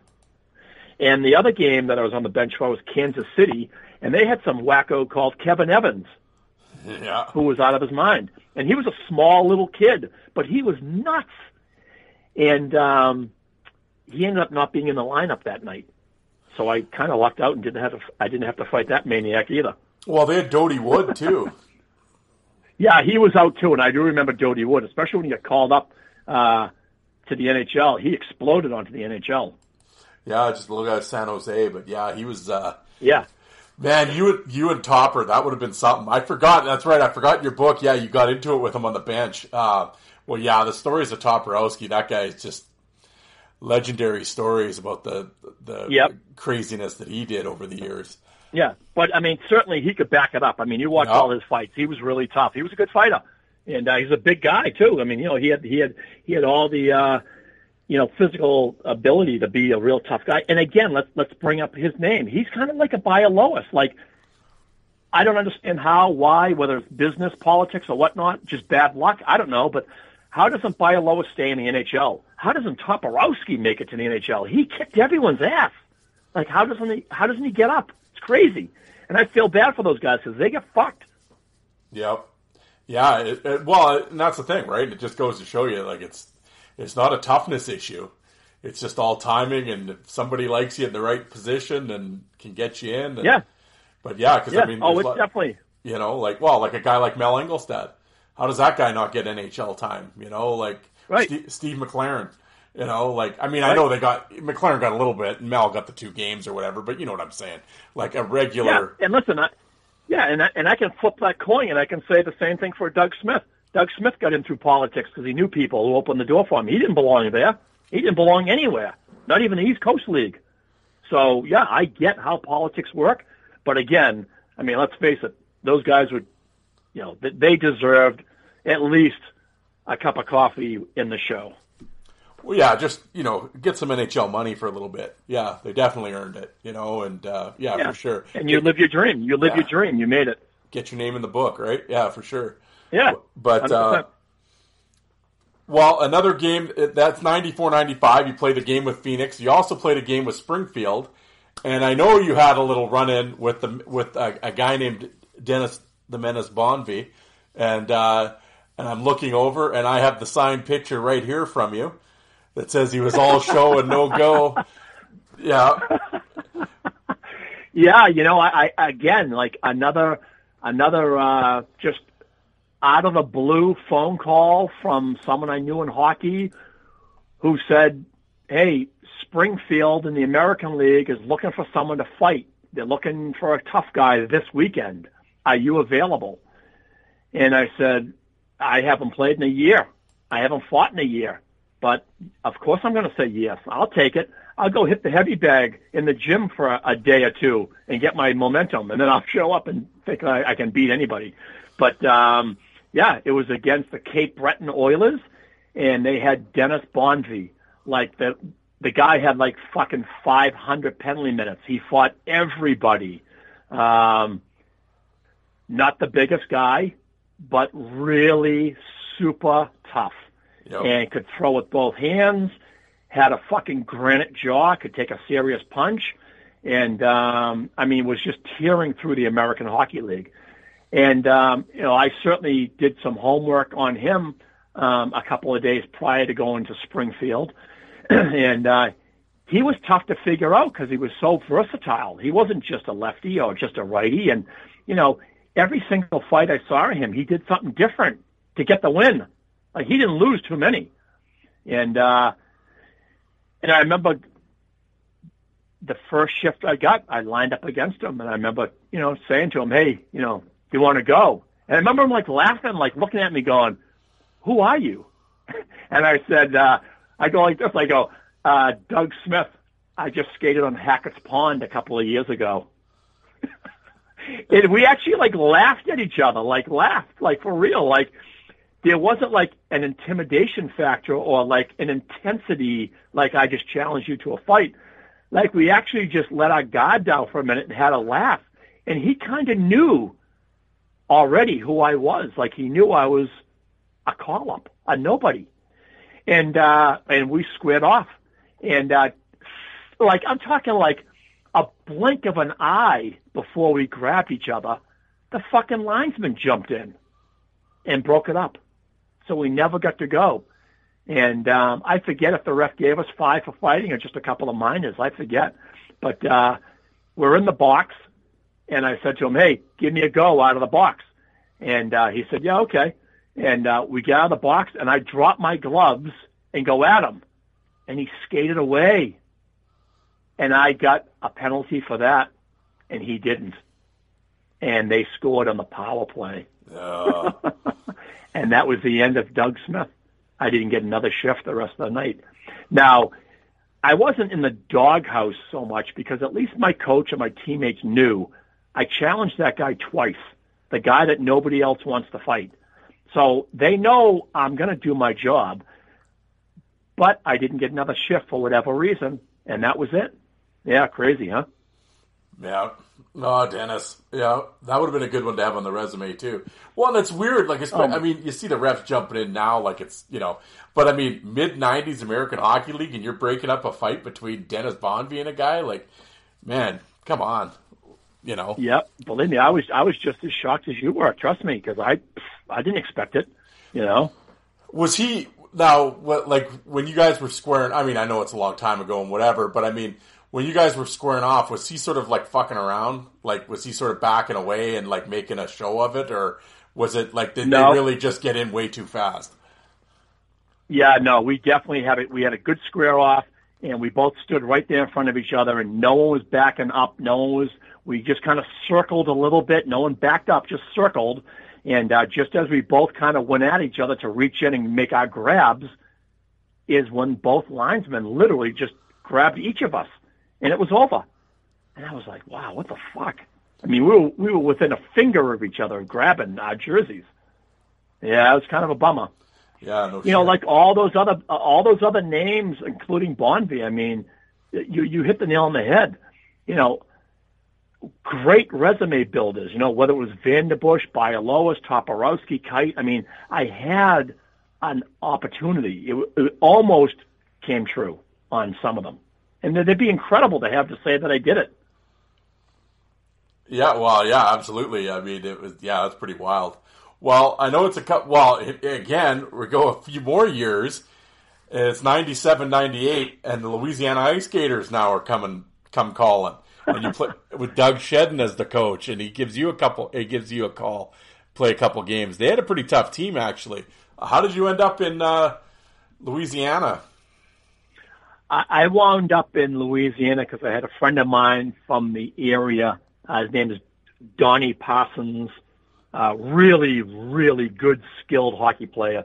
Uh, played a very long time in the pro level, and uh, and he and I were friends. We we grew up in the next town across from each other. and We played summer hockey together and stuff. and I remember him calling me saying, "Hey, you know, would you ever consider coming here? I, I know you haven't played hockey for a while, but we have like a weekend series against a pretty tough team, and um, you know, we don't really have anybody to play, you know, the tough guy role. You know, if, if I talk to the coach, would you come down? You know, if they if they you know paid you and flew you in and all that shit. And I said, yeah, why not? I mean, you know, I probably haven't played for a few years, but uh, yeah, I'll give it a shot. Why not? And uh, so yeah, he got me in there, and uh, and Shedden was a great guy, and he just kind of explained to me, you know, here are the two or three guys that are on that team. They're, they're pretty rugged, tough guys, and um, you know, if they act up, I'm putting you out, and if they don't act up, then you know, I understand you haven't played for a while, so kind of like I said earlier, I won't feed you to the wolves, and um, and I did get a couple of shifts, and nothing really happened on the ice between me and anybody, so it kind of went for naught. Well, I know it's it's got you listed as having seven penalty minutes. Yeah, you know what? I ended up going with a guy. Um, I'm trying to think of his name right now. I'm drawing a blank. Um, it, I don't think it was Gary Goulash, and I don't think it was another guy. It might have been a guy named, possibly named Alex Hicks. Yep. But um, it was one of those things. It was almost like a Bonvie thing. Um, we kind of, I instigated it, and we dropped the gloves, and, and I think as we were grabbing each other, the linesman broke it up. Nothing really happened again, but we got, I got two and five, and he got five. Well, there you go. And that, uh, well, yeah, that was funny. Yeah. And like you said, you mentioned Don Parsons. I mean, people go look up his stats. Unreal numbers in the East Coast League and in the Central League. Like multiple 50 goal years. And that guy was, he was a hell of a talent. down in that league. Yeah, and the longevity, the longevity Yeah. that he had for a career. I mean, he played for like fucking 20 years. I mean, and was like an Iron Man, never got hurt. He was just a really durable player. Yeah, absolutely. Well, and then like, well, that's your final kick. Well, you played one, yeah, you played one game with Springfield again that year. Yeah, I got one more game in the American League. I called back to Springfield because Frank Bialowas is coming to town. Frank Bialowas had since he had since left the Maple Leafs where I had met him prior, and now he's with the Philadelphia organization. And Philadelphia is in town to play Springfield. And Springfield actually had a tough guy in the lineup who is a reputable heavyweight and played in the NHL a little bit, and his name was Sean Gagnon. Yep. And I don't know if Gagnon, he was in the lineup. He was on the bench with me. I just can only assume maybe prior to the game whether he was injured and really couldn't fight but could still kind of play, or maybe said, I don't want to fight anymore. I don't know what was going on. But I got a second shot at going against Bialowas, and uh, and I certainly was not saying no to that, regardless of the time frame that had gone between me training and getting on the ice and skating. Uh, it had been like you know quite a while. Um, I, I I just wanted that rematch, so to speak, and uh, and maybe I'm an idiot, and and let's face it, I am probably going to tell you outright that if I was a betting man, I would probably put all my money that I would get my ass handed to me again by by a Lois like I did in the first fight. But you know, the the fighter and the mentality that I had as a boxer, I just saw it as listen, I lost round one, and I'm getting the opportunity for round two, and I want to try it. I want to go for it. And so I took the opportunity. I, I dressed again for Springfield. I got my game, and I remember lining up against Bialowas, and I remember saying to him, "Hey, are you going to give me a rematch?" And I remember we had we had a conversation. There was like a a timeout on the face-off, like a, a commercial from the TV. The game was being televised in Springfield. It was like a timeout, and I remember him saying, "I can't go tonight. I, I can't go. My hands are all fucked up. I can barely hold the stick." And you know, I've said this story before. I'm I'm sure it's from fighting, like punching helmets. And the guy was a fucking warrior. The guy was a beast. Yeah. And uh, he certainly was not afraid of Doug Smith, right? I mean, let's face it, he wasn't afraid of me. But uh, he was playing injured, and he was playing in the lineup because you know that's the type of guy he is. But he ended up telling me, "I can't go tonight. I can't fight. My hands are fucked up." And I just simply said, "Okay, no problem." And I remember when the puck dropped, I literally skated right back to the bench and hopped over the boards, and someone else took my spot.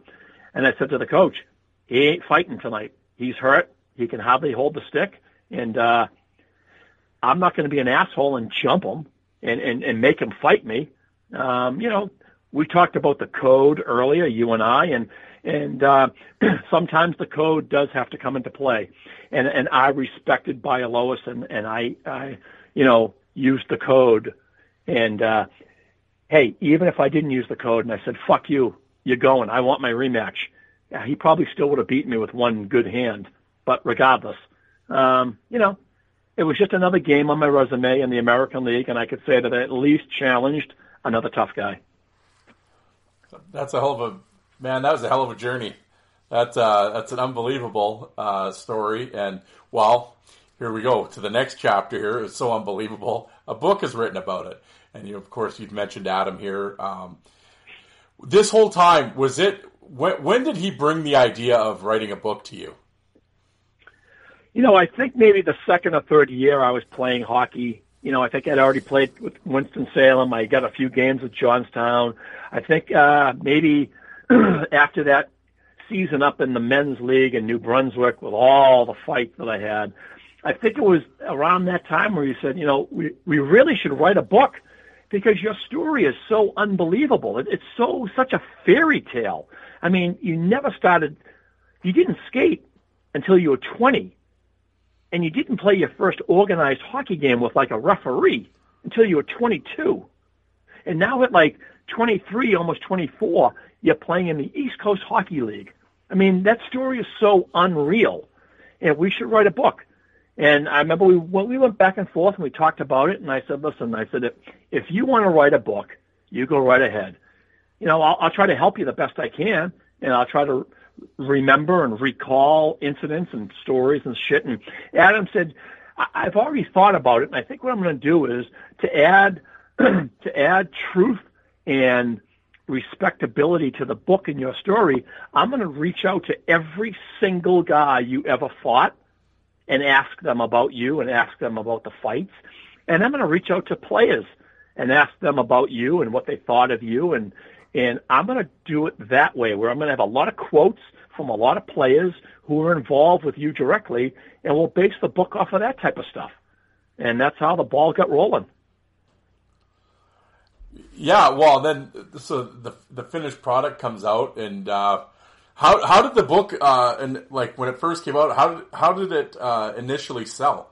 Like, was it was it like what was the what was the reaction to it? So when that book first got published, you know, Adam was the one who wrote it. Adam was the one who called numerous publishing companies asking, you know, would you at least look at our book? Would you at least review it for consideration? And we finally got a publishing company that said, we like, we like what you've put together here. We're going to print it. We'll, we'll run with it. We'll, we'll do everything from here. We'll publish it. We'll distribute it, so on and so forth. And, uh, if you can believe it, the first year that book was out, we had incredible sales. Like it just took off because, you know, you and I know, I mean, back in those days, there, there was like an, an underworld of hockey fight fans, people that loved hockey fighting, the people that bought VHS tapes, the people that burned them and made them. And there were so many people that just loved hockey fighting on any level. And when my book came out, it was all about hockey fighting. And, you know, the title of the book was Goon. And, um, you know, there was a picture on the cover of the book for those who have never seen it. You know, it was a picture of me with a huge black eye and a big fat lip from getting my face punched in from Frank Bialowas. And, um, it made a great cover. And, and the sales were actually really incredible. It took off in the United States and it really did well in Canada. So we had great success with the book, which was just, we never realized it was going to have any type of success, you know? Um, you know, so, I mean, for us personally, we were beyond happy and grateful. No, no, absolutely. And I know you've, it's come out in the second edition, right? Yeah, we wanted to add a few things and we wanted to clean up a few things. Um, there were a few things I said in the first chapter that I kind of wanted to change up, and Adam had some more stuff that he wanted to add. So yeah, we added some more chapters to the book, and we came out with a second edition, and um, we had no problem whatsoever getting it published because the, of the success of the first one. Did, did anything you say in the first one? Did anybody ever like kind of when they ran into you be like, "Hey, I read your book, motherfucker"? like, did you have heat with anybody when you ran into them? I'm trying to think. I don't No, remember you I really mean- shit talking anybody. I don't remember that. You know, I, I did some shit talking to a couple of people. Um, you know, I wasn't too kind to Ron Aubrey. Um, and I wanted to clean up some things because years and years had passed. And, and, you know, I wasn't like an asshole hockey fighter anymore. And, um, even though I was telling a story of that particular time, I think I just softened up a little bit and I wanted some things changed and, and so we did it. It's just as simple as that. You know, there was no need to beat down someone's, you know, who's identical to me, uh, just because I didn't like the guy, you know? Yeah. So, uh, uh, we still kept some sarcasm. We kept some wit to the book itself and, uh, tried to keep it as honest as could be. Um, you know, so the second edition was just cleaned up a little bit, you know? Well, so now the book's, you know, it comes out and it's, um, you've had this great ride. The book comes out and you're on top. You're like, holy shit, this is great and everything else. Now all of a sudden, there's movie talk. Now, when did this all happen? And like, were you just like, no, like this, there's no, come on. How did that all happen? uh, yeah, you, you you just took the words right out of my mouth. yeah.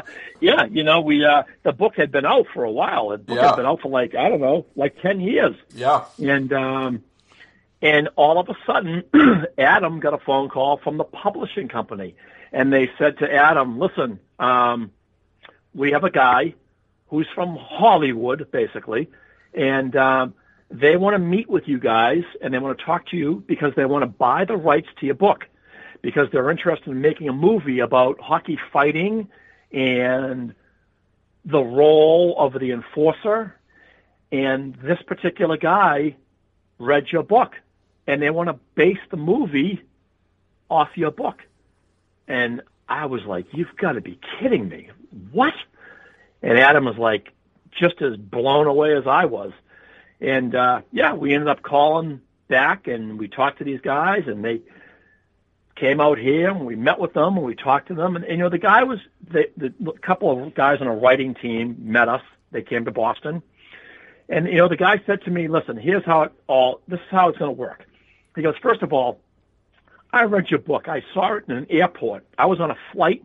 I was in looking for a newspaper or something to read for my flight, and I saw the cover of your book. And as soon as I saw your face and the title, I said, "Oh my God, I'm buying this book. I want to read this." And he said, by the time he took off and landed, he finished the book. He said, "I finished that book in like four hours." And the second I got off the plane, I was making phone calls to my writing team saying, we need to make a movie about hockey enforcers, hockey fighters, because they're such a huge part of the game on all levels, minor, pro, pro, you name it. And um, I just read a book that we can kind of use as a base, a backbone, and we can somehow use this kid and we'll start doing our own homework. We'll interview other hockey fighters and so on. But let's try to think about writing a script on hockey fighters. And that's how it got rolling.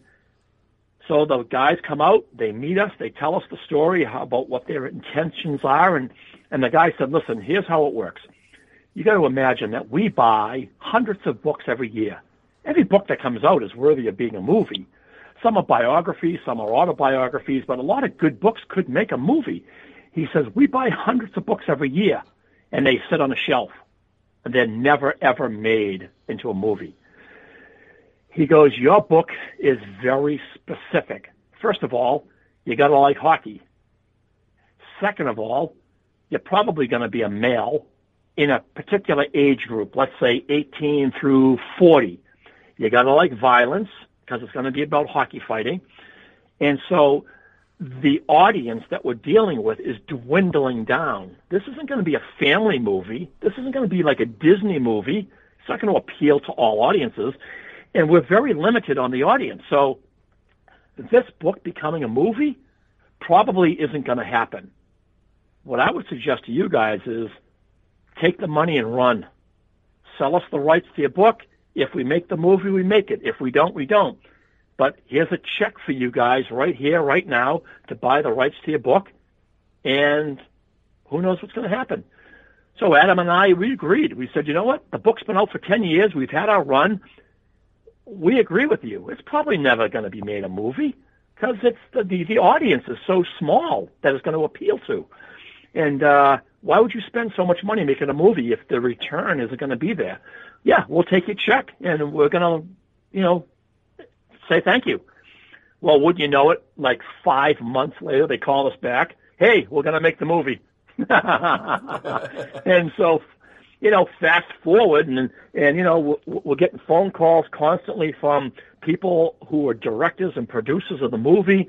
You know, we kind of turned out to be like consultants on the on the first movie, and um, yeah, we were completely blown away that a movie was being made, and our book was going to be kind of you know highlighted and, and based loosely, so to speak. Yeah, crazy. Well, and you're and you're and you're getting played by Stifler. Uh, yeah, I mean, Jesus, I mean, how can you beat the cast, right? I mean, every guy in that movie has legitimate Hollywood credentials, and I mean, you know, Liev Schreiber and and Stifler, who he'll always be known as. I mean, yeah. Seann William Scott and you know Jay Baruchel. I mean, you go right down the line; they're all big Hollywood names, and and the people that were involved in the movie, like directors and producers, um, that came together as a unit and a group to put this movie together. They had movies in their past like The 40 Year Old Virgin, Knocked Up, Pineapple Express. They had a host of movies um, that they had very good success with. So Adam and I really felt, oh my God, this movie's going to be big. Like, look at the guys that are involved with this movie. Yeah, well, So yeah, we really had a, yeah, yeah, it's not going to be any indie film, that's for sure. Like it. Uh, yeah, for sure. did you Yep. get a chance in the first one to go to the set at all? I wasn't involved in that manner on the first one. Um, when the movie was completed, I got a call from a couple of different people that were involved with the movie, like Jay Baruchel and um, Evan Goldberg, I believe, uh, was someone else that called us that said, "Listen, we're going to have the movie premiere at the Toronto International Film Festival, and we want you and Adam to come up to it. We want you guys to be here the night it's it's you know shown, and uh, be a part of the night, be a part of the event, the release, the premiere." And then me and Adam were like, "Wow, awesome!" So listen, in all seriousness, I can tell you that as I began sitting in the theater that night and the movie started rolling along, I slowly but surely kept slipping and sleeking down into my seat like I wanted to hide. Because I took the movie as here's Stifler playing Doug Glatt, who's supposed to be Doug Smith. What a dipshit like they really made the character out to be a complete idiot. And I kind of took that like, is this how I'm going to be perceived? Like, are people going to think I'm a complete idiot after watching this movie? People that don't really know me personally. And so I can tell you the first night after I saw that movie, I wasn't like thrilled. I was a little taken back by it and almost embarrassed, to be honest with you. Well, that was actually going to be one of my. That's, I got it written right here. That was actually one of my questions, and it was funny. Uh, I can't remember when, um, but it was many episodes ago. It was one of my solo episodes, but I had talked about the movie Goon, and that was one of my biggest pet peeves with it. I said because I mean the movie had some good lines, and it was cool to see it on the screen, and and I know your story and everything, so it was cool. You guys got the payday and and all that stuff and the recognition. That was cool. And I really liked the Ross Rhea character. Liev Schreiber was awesome in that movie. But it was like, Right. I liked him. But I remember saying in my thing, it's like, why did Doug have to be an idiot? Like, I don't understand why they had to make him a dummy. Like, I mean, I, I know at the end, he, whatever, he's the lovable hero and all that, but it's just like, I don't know. Yeah, I'm with you. I was like, I don't know why. I wasn't happy that they did that. I'm like, I don't know. It's kind of, it took something away from me anyway. Yeah, and and I knew, like I knew going into it without seeing it, I knew it wasn't going to be uh, like the book. Like the book obviously is an autobiography; it's completely real, and I knew it wasn't going to be like that. I certainly knew it was going to be like the Doug Smith story either. They were just stealing, not stealing, they bought, but they were going to just take some some stories and some ideas out of some of the chapters that they read, and they were going to run with it. And that's all. Um, you know, listen, I know I'm not the sharpest knife in the drawer, but again, like I said, after watching that movie and watching the character basically portraying me, yeah, I definitely felt a little awkward. I thought the movie was kind of corny when I first saw it. It was like, Jesus, this is really like shitty, cheap humor. There was like really no seriousness to any part of the movie. It was all comedy and goofy and kind of stupid. And uh, and uh, like you said earlier, why did they have to make him be such a dope? Yeah. Because that's reflecting on me. Well, and it was interesting, sort of like the Adam character is Jay Baruchel, and he's annoying Yeah. as shit in the movie. I'm like, and I know from talking to Adam, I'm like, well, he's like a powerlifting guy. He's not that guy. Like, he's not some wannabe rapper guy. Like, I don't know. I just, I found, I mean, I know the point of the character was to be annoying. I get it, but it was just like, what did you and Adam sort of look at each other and be like, what the fuck is that? Like, you know, we we kind of, I don't know, we kind of had this thing where we were split down the middle. Half of half half of our feelings were like, "Wow, our book just became a movie, incredible, real Hollywood movie, real actors." But the other half of us was like, "I wish they did it a little different, just a little different. Like I understand it's Hollywood, and I understand they're looking for a, a way to sell it, and they need some kind of a storyline, and maybe they're going to make it more of a comedy and goofy. And, and uh, I mean, we certainly warmed up to it, but for me anyway, at the very beginning, I was like, oh man, I wish it was just a little different. That's all. Did Did you ever say anything to Baruchel or to like to to Sean or anybody? Like, hey, what the fuck? Like, Nope, nope. I mean, my comments were always kept to myself, you know, or my immediate family and my immediate friends. I mean, listen, even with you right now, you're kind of the first person I've really unloaded on saying this shit because I've kind of always just kind of played it off and just gone with the flow. But, uh, you know, and, and I accept it today. Like I'm all, I'm cool with it today. You know, I'm cool with that. I'm cool with the sequel. And, uh, you know, there's even talk there could be a third movie. Um, cause originally the contract, they wanted to have a trilogy of movies. They want to have three of them. Um, and I don't know if it's too late for a third one now or what, but, um, you know, I mean, I'm, I'm cool with it now, but at that moment, for a little while, I was definitely a little bumming. I bummed out. yeah, and it's like, but it was like, you know, it had some good lines, it had some moments, and it was like, oh yeah, what? I mean, it's not like, oh, it's the worst movie I've ever seen or anything. It's not nothing like that. But it was like, uh, I did actually, I always like the actually the the cafe scene. That's my favorite scene in the whole movie. Oh yeah, when they're sitting talking, yeah. Oh, I love that. Yeah, everyone loves the soldiers till they come home and stop fighting. That's the best line in the whole movie. Yeah, like Ross Rhea is awesome, but he's Liev Schreiber is awesome in that movie.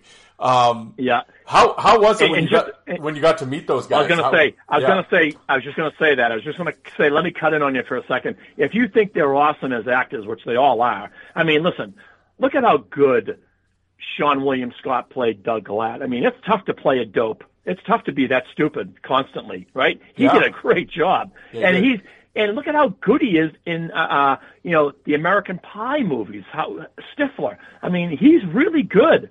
Um, but yeah, I mean, Liev Schreiber and and and Jay Baruchel, the three of those guys off camera, like just hanging around with them off set. I'm telling you right now, you couldn't ask for three better guys. They were so cool. They were such regular guys. Like none of them felt like or acted like they were above me or they were big deals because they were Hollywood superstars. They were just like me, just regular guys. You know, let's go get a bite to eat and have a drink and shoot the shit. I, I'm telling you, you'd be blown away to see what these guys are like off camera. They're super, super guys.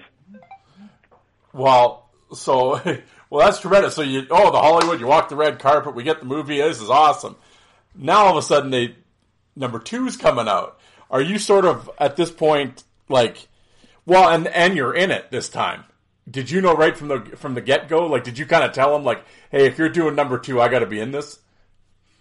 No, we never said a word about anything like that um, because we knew we kind of didn't have that type of pull, and we didn't have that type of, uh, you know, I couldn't demand to be in the movie because I kind of, if you remember, I, I kind of sold my rights back in the day for the book. So Yeah. um, they were just they were just damn good to me and Adam, and they involved us from day one. And uh, yeah, when the second one came around and there was talk about it, um, I remember hearing from one of the guys, one of the directors, uh, one of the people that were writing the script, and they sent Adam and I a script, a pre-written script. You know, like the movie had been written. They're gonna they're gonna tweak it a little bit, but here's what we got, and here's what this is what the movie's gonna probably look like. Here's a script for both of you guys. And Doug, you specifically, uh, we want you to key on pages, uh, you know, 80 through 95 because we want you in the movie. And here are your lines. And I was like, what? And they were like, yeah, we, we want to have you in the movie. We actually wanted you in the first movie, but it wouldn't go through because of contractual obligations to the country of Canada. And I was like, what are you talking about? And they said, we tried to get you in the first movie. But unbeknownst to me, what they did was they took a loan from the country of Canada. Canada gave them money to film this movie, and then they would pay them back when it, made its debut and, and, and sold. And part of the contract was that you can only employ Canadians. Yeah. Well, of course, I'm American. Yeah. Even though I'm even though I'm the basis of the movie, they would not allow me in the movie because I'm American. And and once I was told that, I, I I understood what was going on. The reason I got into the second movie was because they had independent funding. They had other people who anteed up and said, "Yeah, I'll I'll donate a million dollars towards this, or I'll donate, you know, whatever." And so they had independent funding and maybe loans from other banks, but not from the actual country, so they could put in whoever they wanted. And you saw in the second movie more Americans in the movie. Well, yeah, and also you're out there and you got Colt Orr and George Parros and Mel Angelstad and uh, how was it hanging out and Georges Laraque? Well, I guess he was in the first one too, but Georges Laraque and uh, how was it uh, hanging out with those guys? Yeah, so when I found out that they really wanted to bolster up this second movie and bring in some real legitimate NHL faces, and I remember talking to them about, you know, who do you think? And I remember talking about all those guys. Like, listen, I've watched these guys. These are your guys right now who are the most well-known tough guys. And here's a couple of minor league guys that you might be interested in too. And sure enough, they got a hold of Colton Orr, who I already knew personally from years prior. Um, they got a hold of Mel Angelstad. They got a hold of Parros, like you said. Laraque had been in the first movie. And uh, when I heard all these different names, I was like so excited because here I am. I'm going to be in the movie. I'm going to be on the set for a week or two, and I'm going to get to see all these guys and hang out, and it's going to be a fun time. And it was because they were all they were all good guys. What? you, yeah. Well, and then of course the second one, of course, we are introduced to the new villain, and of course it's Wyatt Russell, um, who is a legitimate hockey player. Um, played junior hockey. I think he was a goalie actually. Um, but uh, how was he to hang out with? Yeah, he was a cool guy too. I mean, listen, let me tell you something. There wasn't one asshole on that set. They were all good guys, and I got to give them credit. I mean, they all gave me, you know, props and and and and a pat in the back and, and kudos and whatever you want to call it, because they all know it was based from my book, and uh, and I had um, I had the best time because they were so good to me and Adam. They were fantastic to us. Excellent. Well, and hey, old Saskatoon boy on the show, the coach, Kim Coates from Saskatoon here. Yeah. Yeah, he's a madman. Like he's a for real madman in real life. Like he's intense. Like Yep. when you talk to him, he's like a serious guy. Like he laughs and has a good time, but he's like intense when you talk to him. Like I could tell, wow, man, you got a real serious side to you. And um uh, what a great sense of humor that guy has too. Like he's a funny bastard, but uh just another incredible actor. Like think of all the shit he's done in his career, acting wise. I mean, he's been everywhere. Totally accomplished. No, absolutely. Well, it. Uh, well, like I said, that. Oh man, what a journey uh, from the we start in your summer league and uh, all the way to we're making movies now. And um, but one of the last things, but I know I've kept you here for a long time. I, will, I won't keep you too much longer. But one of the Yeah, things, you, you got you got a, you got a lot of editing to do because there's no chance all of this is making the show. I, it, all I'm just letting it go, man. It's the extended version. We're uh, yeah, we're, I'm letting it go. Yeah, it might be a two-parter. Um, but they they uh, one of the things, of course, uh, at the time, I know it was sort of kept under wraps, but I mean, I think the uh, you know the statute of limitations is up now. But was your work with the with the Providence Bruins and the fight and basically a fight coach? Um, and you actually worked with a number of teams, correct? Yeah, I did. I get to work with the Boston Bruins down in the minor leagues in Providence, Rhode Island, in the American League, and uh, you know, I got in kind of. I just kind of talked to management and said, you know, you should bring me in, and and and what I'm going to do is I'm going to help your foreign players, your European players, and your college kids, and, and kind of teach them how to defend themselves. I'm not going to turn them into fighters, but you know, we've all played North American hockey, and any moment a fight could break out, and if you don't know how to at least hold on and defend yourself, you could get your ass kicked. And we're talking about, you know, players that are draft picks, uh, players that are, you know, a big investment for these teams, and they don't want these guys to be hurt. They don't want them to be intimidated and scared out on the ice. And if you give them a little confidence that they might know how to take care of themselves if the shit hits the fan, uh, that's a positive. And and so that's how I got my job. And I worked for the Bruins uh, pretty exclusively for like eight or nine years. And I branched off later, and I worked with four or five other NHL teams. And uh, my name got spread around pretty good. Like I was kind of the only guy who was an on ice hockey fight instructor. And I spent many summers with guys either coming to me or paying me to go out to them and get on the ice during the summer and work on their fighting ability. And I'm talking guys that were le- legit NHL tough guys. So as incredible as the book and the movie were for me personally, that might be the highlight of my overall career in hockey was to be an actual on ice hockey fight instructor. well, I know I had Steve, I know Steve MacIntyre, and I had him on the show, and we talked about you, you working with MacIntyre. Um, I know you worked with Colt Orr and Walsh and um, John Scott. I believe John Scott, correct? Yep. Yep. The um, now was there anybody like when they were there? I mean, say you're with the Bruins or whatever, and you kind of show up and you're like, "Yeah, here I'm gonna, well, work with you with your fighting." Did they sort of look at you like, "What?" Like, was there anybody that wasn't really receptive to it at first? Like they were just like, "Get away from me! I'm I'm good," or was it were they pretty pretty uh, receptive right from the word go? I think at the pro level, I think every single guy I ever worked with, whether they were a college kid or a European guy, I think they truly understood that I was there to help you. I'm not here to hurt you. I'm not here to inconvenience you. Uh, I'm not here to, you know, make your practice an extra half an hour longer and you want to get the fuck out of here, shower up and go play golf. I think everyone knew I was there to literally help them and save their career and save their face if the day ever comes where they have to throw punches at somebody. And uh, I got a very good uh, rapport with a lot of guys because of that. Yeah, well, it was just interesting. Like, say, not so much the European guys, but like a MacIntyre or a Colt Orr. Like, they're pretty established out of junior, and they're tough guys, and they have their the the way they'll approach fighting, like how they look at it and how they've done it, and they have their thoughts about it. Did they sort yep. of like, um, like kind of like, who are you? I, like I, I don't mean that in like a disrespectful way, but it's not. No, like... I, I listen. I, I I hear what you're saying hundred percent, and I'm going to tell you right now. Uh, and I don't mean this to be an asshole, but if you can believe it, you're hundred percent wrong.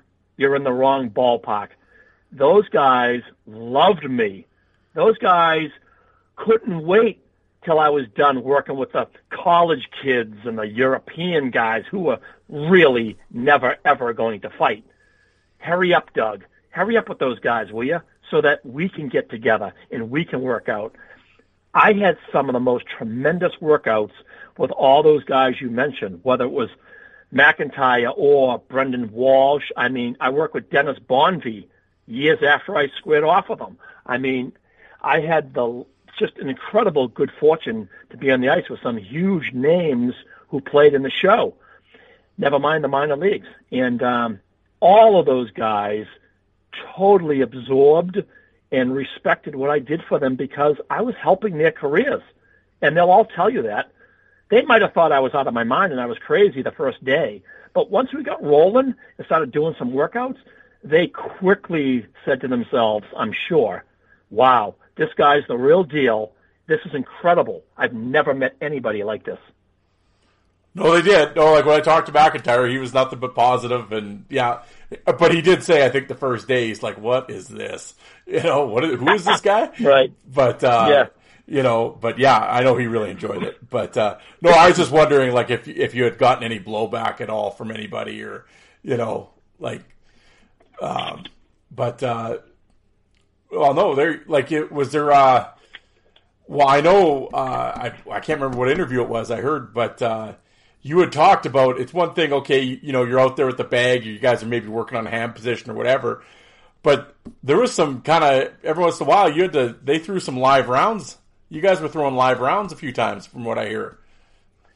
Well, what I used to do was I tried to basically incorporate a lot of boxing, which I had a background in, on the ice for fighting.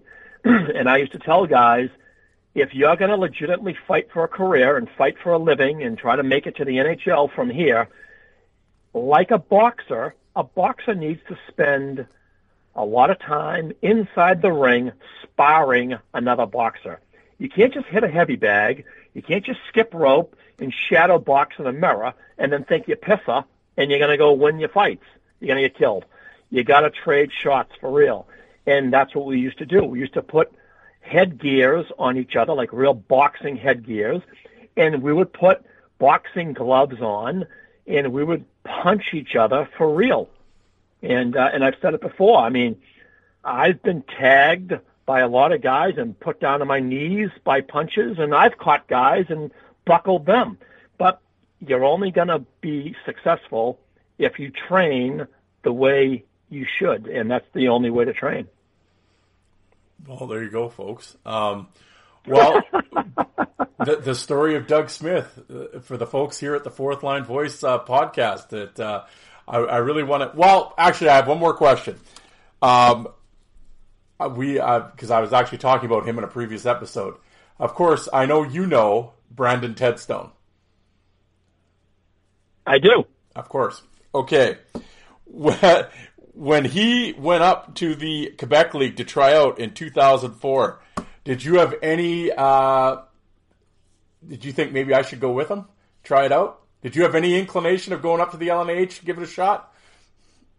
I, I think for me personally, I was kind of out of it at that point. I had kind of found my niche on the ice as an instructor. You know, I was working with pro players, and I was, and you know, I always knew I would make a better trainer and a better instructor than I would an actual hockey fighter and a hockey player.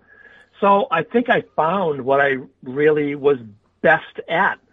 And listen, I had a taste of it. I, I got to go to the East Coast League. I got to go to the IHL. I got to go to the American Hockey League. I mean, that's a dream come true. And uh, I just don't think that league was for me at that time because I was just I was a little older and out of the game, and uh, and, and I I respected um, I respected Teddy because we you know we live in the uh, same area we're, we're close by to each other and um, you know he wanted to try to do very similar to what I did back in the day. He wanted to try to make it, and uh, you know we used to get on the ice and work out a little bit together and. Um, I encouraged him to try to live his dream because you only get one shot at it. And whether you win the fights or not, you know, this is your dream and you got to go for it. So, uh, to answer your question, uh, as much as I envied him, I, I just wasn't ready to follow up to that league at that time in my life. Well, I just, cause I, I know from being around that league and whatever that, I mean, they would phone everybody to try, and I know they would have loved to have had Doug Smith up there. They, I'm surprised. I was surprised that somebody hadn't reached out to try to get a hold of you. Yeah, I mean, again, maybe t- too much time had passed, and maybe I wasn't yeah. considered that much. Um, I mean, if it had been earlier in my career, uh, I certainly probably would have looked at that league at least one time to try it, like I did go up to that men's league. Yeah, it's the same type of league. Maybe I'd yeah. give it a shot, but I think too much time had gone by, and maybe I just wasn't even considered, so to speak. Well, there we go, folks. Well, the final question I guess I have to ask you, it's like, uh, I mean, I know you obviously work with the Bruins and, and, you know, you have, you had a life in hockey, so to speak. Uh, uh, do you, I mean, the game's completely changed now. Do you follow it anymore or what do you think of today's product? You know, I kind of watch games here and there when there's really nothing else on. Um, honestly, I don't like the game anymore. I don't watch it the way I used to because I used to watch it for a purpose. And I like the rough play and I like when guys drop the gloves and fight. And that is being eliminated. And um, we're going to see another curve in the game because not everybody, not every team in the NHL has followed the finesse game like they're trying to promote as we know, there's plenty of teams that still have at least one tough guy, and every once in a while, that tough guy decides to bully or beat up on some team. And I think fighting is going to come back eventually, um, whether it's next year or two years. I mean, I know a team already this this past summer that I spoke to numerous times, an NHL club. Their GM reached out to me and said, "Are you still on the ice teaching guys? Because I need you to come out here this summer to my team before training camp, and I need you to work with some of my guys because I think fighting is coming back, and a lot of my guys have never fought." So I think it's coming. I really do. I think it's coming back. Well, it's encouraging. We'll see. Uh, But I'm in the same boat with you. Like I always tell everybody, and it's and it's true. I don't just say this for the show, but like I probably haven't watched in over a decade. Like it's just there's just nothing there. There's no I don't know, and it's just uh, you know not to say like Reaves and those guys aren't tough guys because they are, but it's just like I don't know. Like you said, it, it's just sort of missing something. The passion's not there. Yeah, There- like there's there's yeah, no like. I'll give you I'll give you an example. Yeah, like I'll give you an example. Like so, I'm from Boston, so I'll watch the Bruins, and I'll watch the Bruins get pushed around and bullied, and and there'll be like a really good skill player like um, Charlie McAvoy for the Bruins is fighting somebody because they don't have anybody else to fucking step up and do the job. Charlie McAvoy shouldn't be fighting. So I get frustrated watching games to the point where I turn them off, and I say this is bullshit. So There we are. well, there, there you go, folks. That's going to be the most. Uh, that's the most complete Doug Smith interview you're ever going to hear, right here. Well, Doug, I know. yeah, no doubt about that. Yeah, well, I want to. I really want to appreciate you. I know we've talked back and forth on the internet and whatever with the videos and going way back to the old fried chicken fight site days talking to you. But I really want to thank Oh, you yeah. for uh, for taking the time out tonight to uh, sit down and, and, and talk to my listeners. I really appreciate it. Well, like you said, I mean, we have a, a history with each other that you know, obviously no one knows, but you know, we've been friends a long time, and I certainly couldn't say no to sitting with you for a little while and talking because it's more like reminiscing for me than anything. So it's all good. Excellent. Well, I'll uh, I'll let you get back. Well, hey man, you got you got to heal up out there. Hopefully that goes quickly for you. Yeah, I just had surgery a couple of weeks ago, and I got a few months of rehab, but I'll be back at it. I'm I'm looking forward to the summer. Excellent. All right, Doug. Well, I'll let you go. Thank you very much for taking the time, and uh, hopefully this isn't the last time. I'd like to get you back on. If you're Yeah, I mean, if your fourth line voice friends all want another shot at it, uh, I'd, I'd field questions. I'd do whatever you want. I mean, I appreciate you having me, and uh, and I like that there's still a fan base, so to speak, for hockey fights. Oh, they're going to be digging this for sure. They're already uh, the guys I was telling that I'm getting you on. They're they're pumped. They sent me some questions and we covered it. So no, it's going to do well, and I think people really enjoy it. And uh, definitely we'll see, we'll keep in touch. But uh, I'll let you go. Sounds Thank you very much, man. Okay, Darren, I'll talk to you soon. Thanks, man.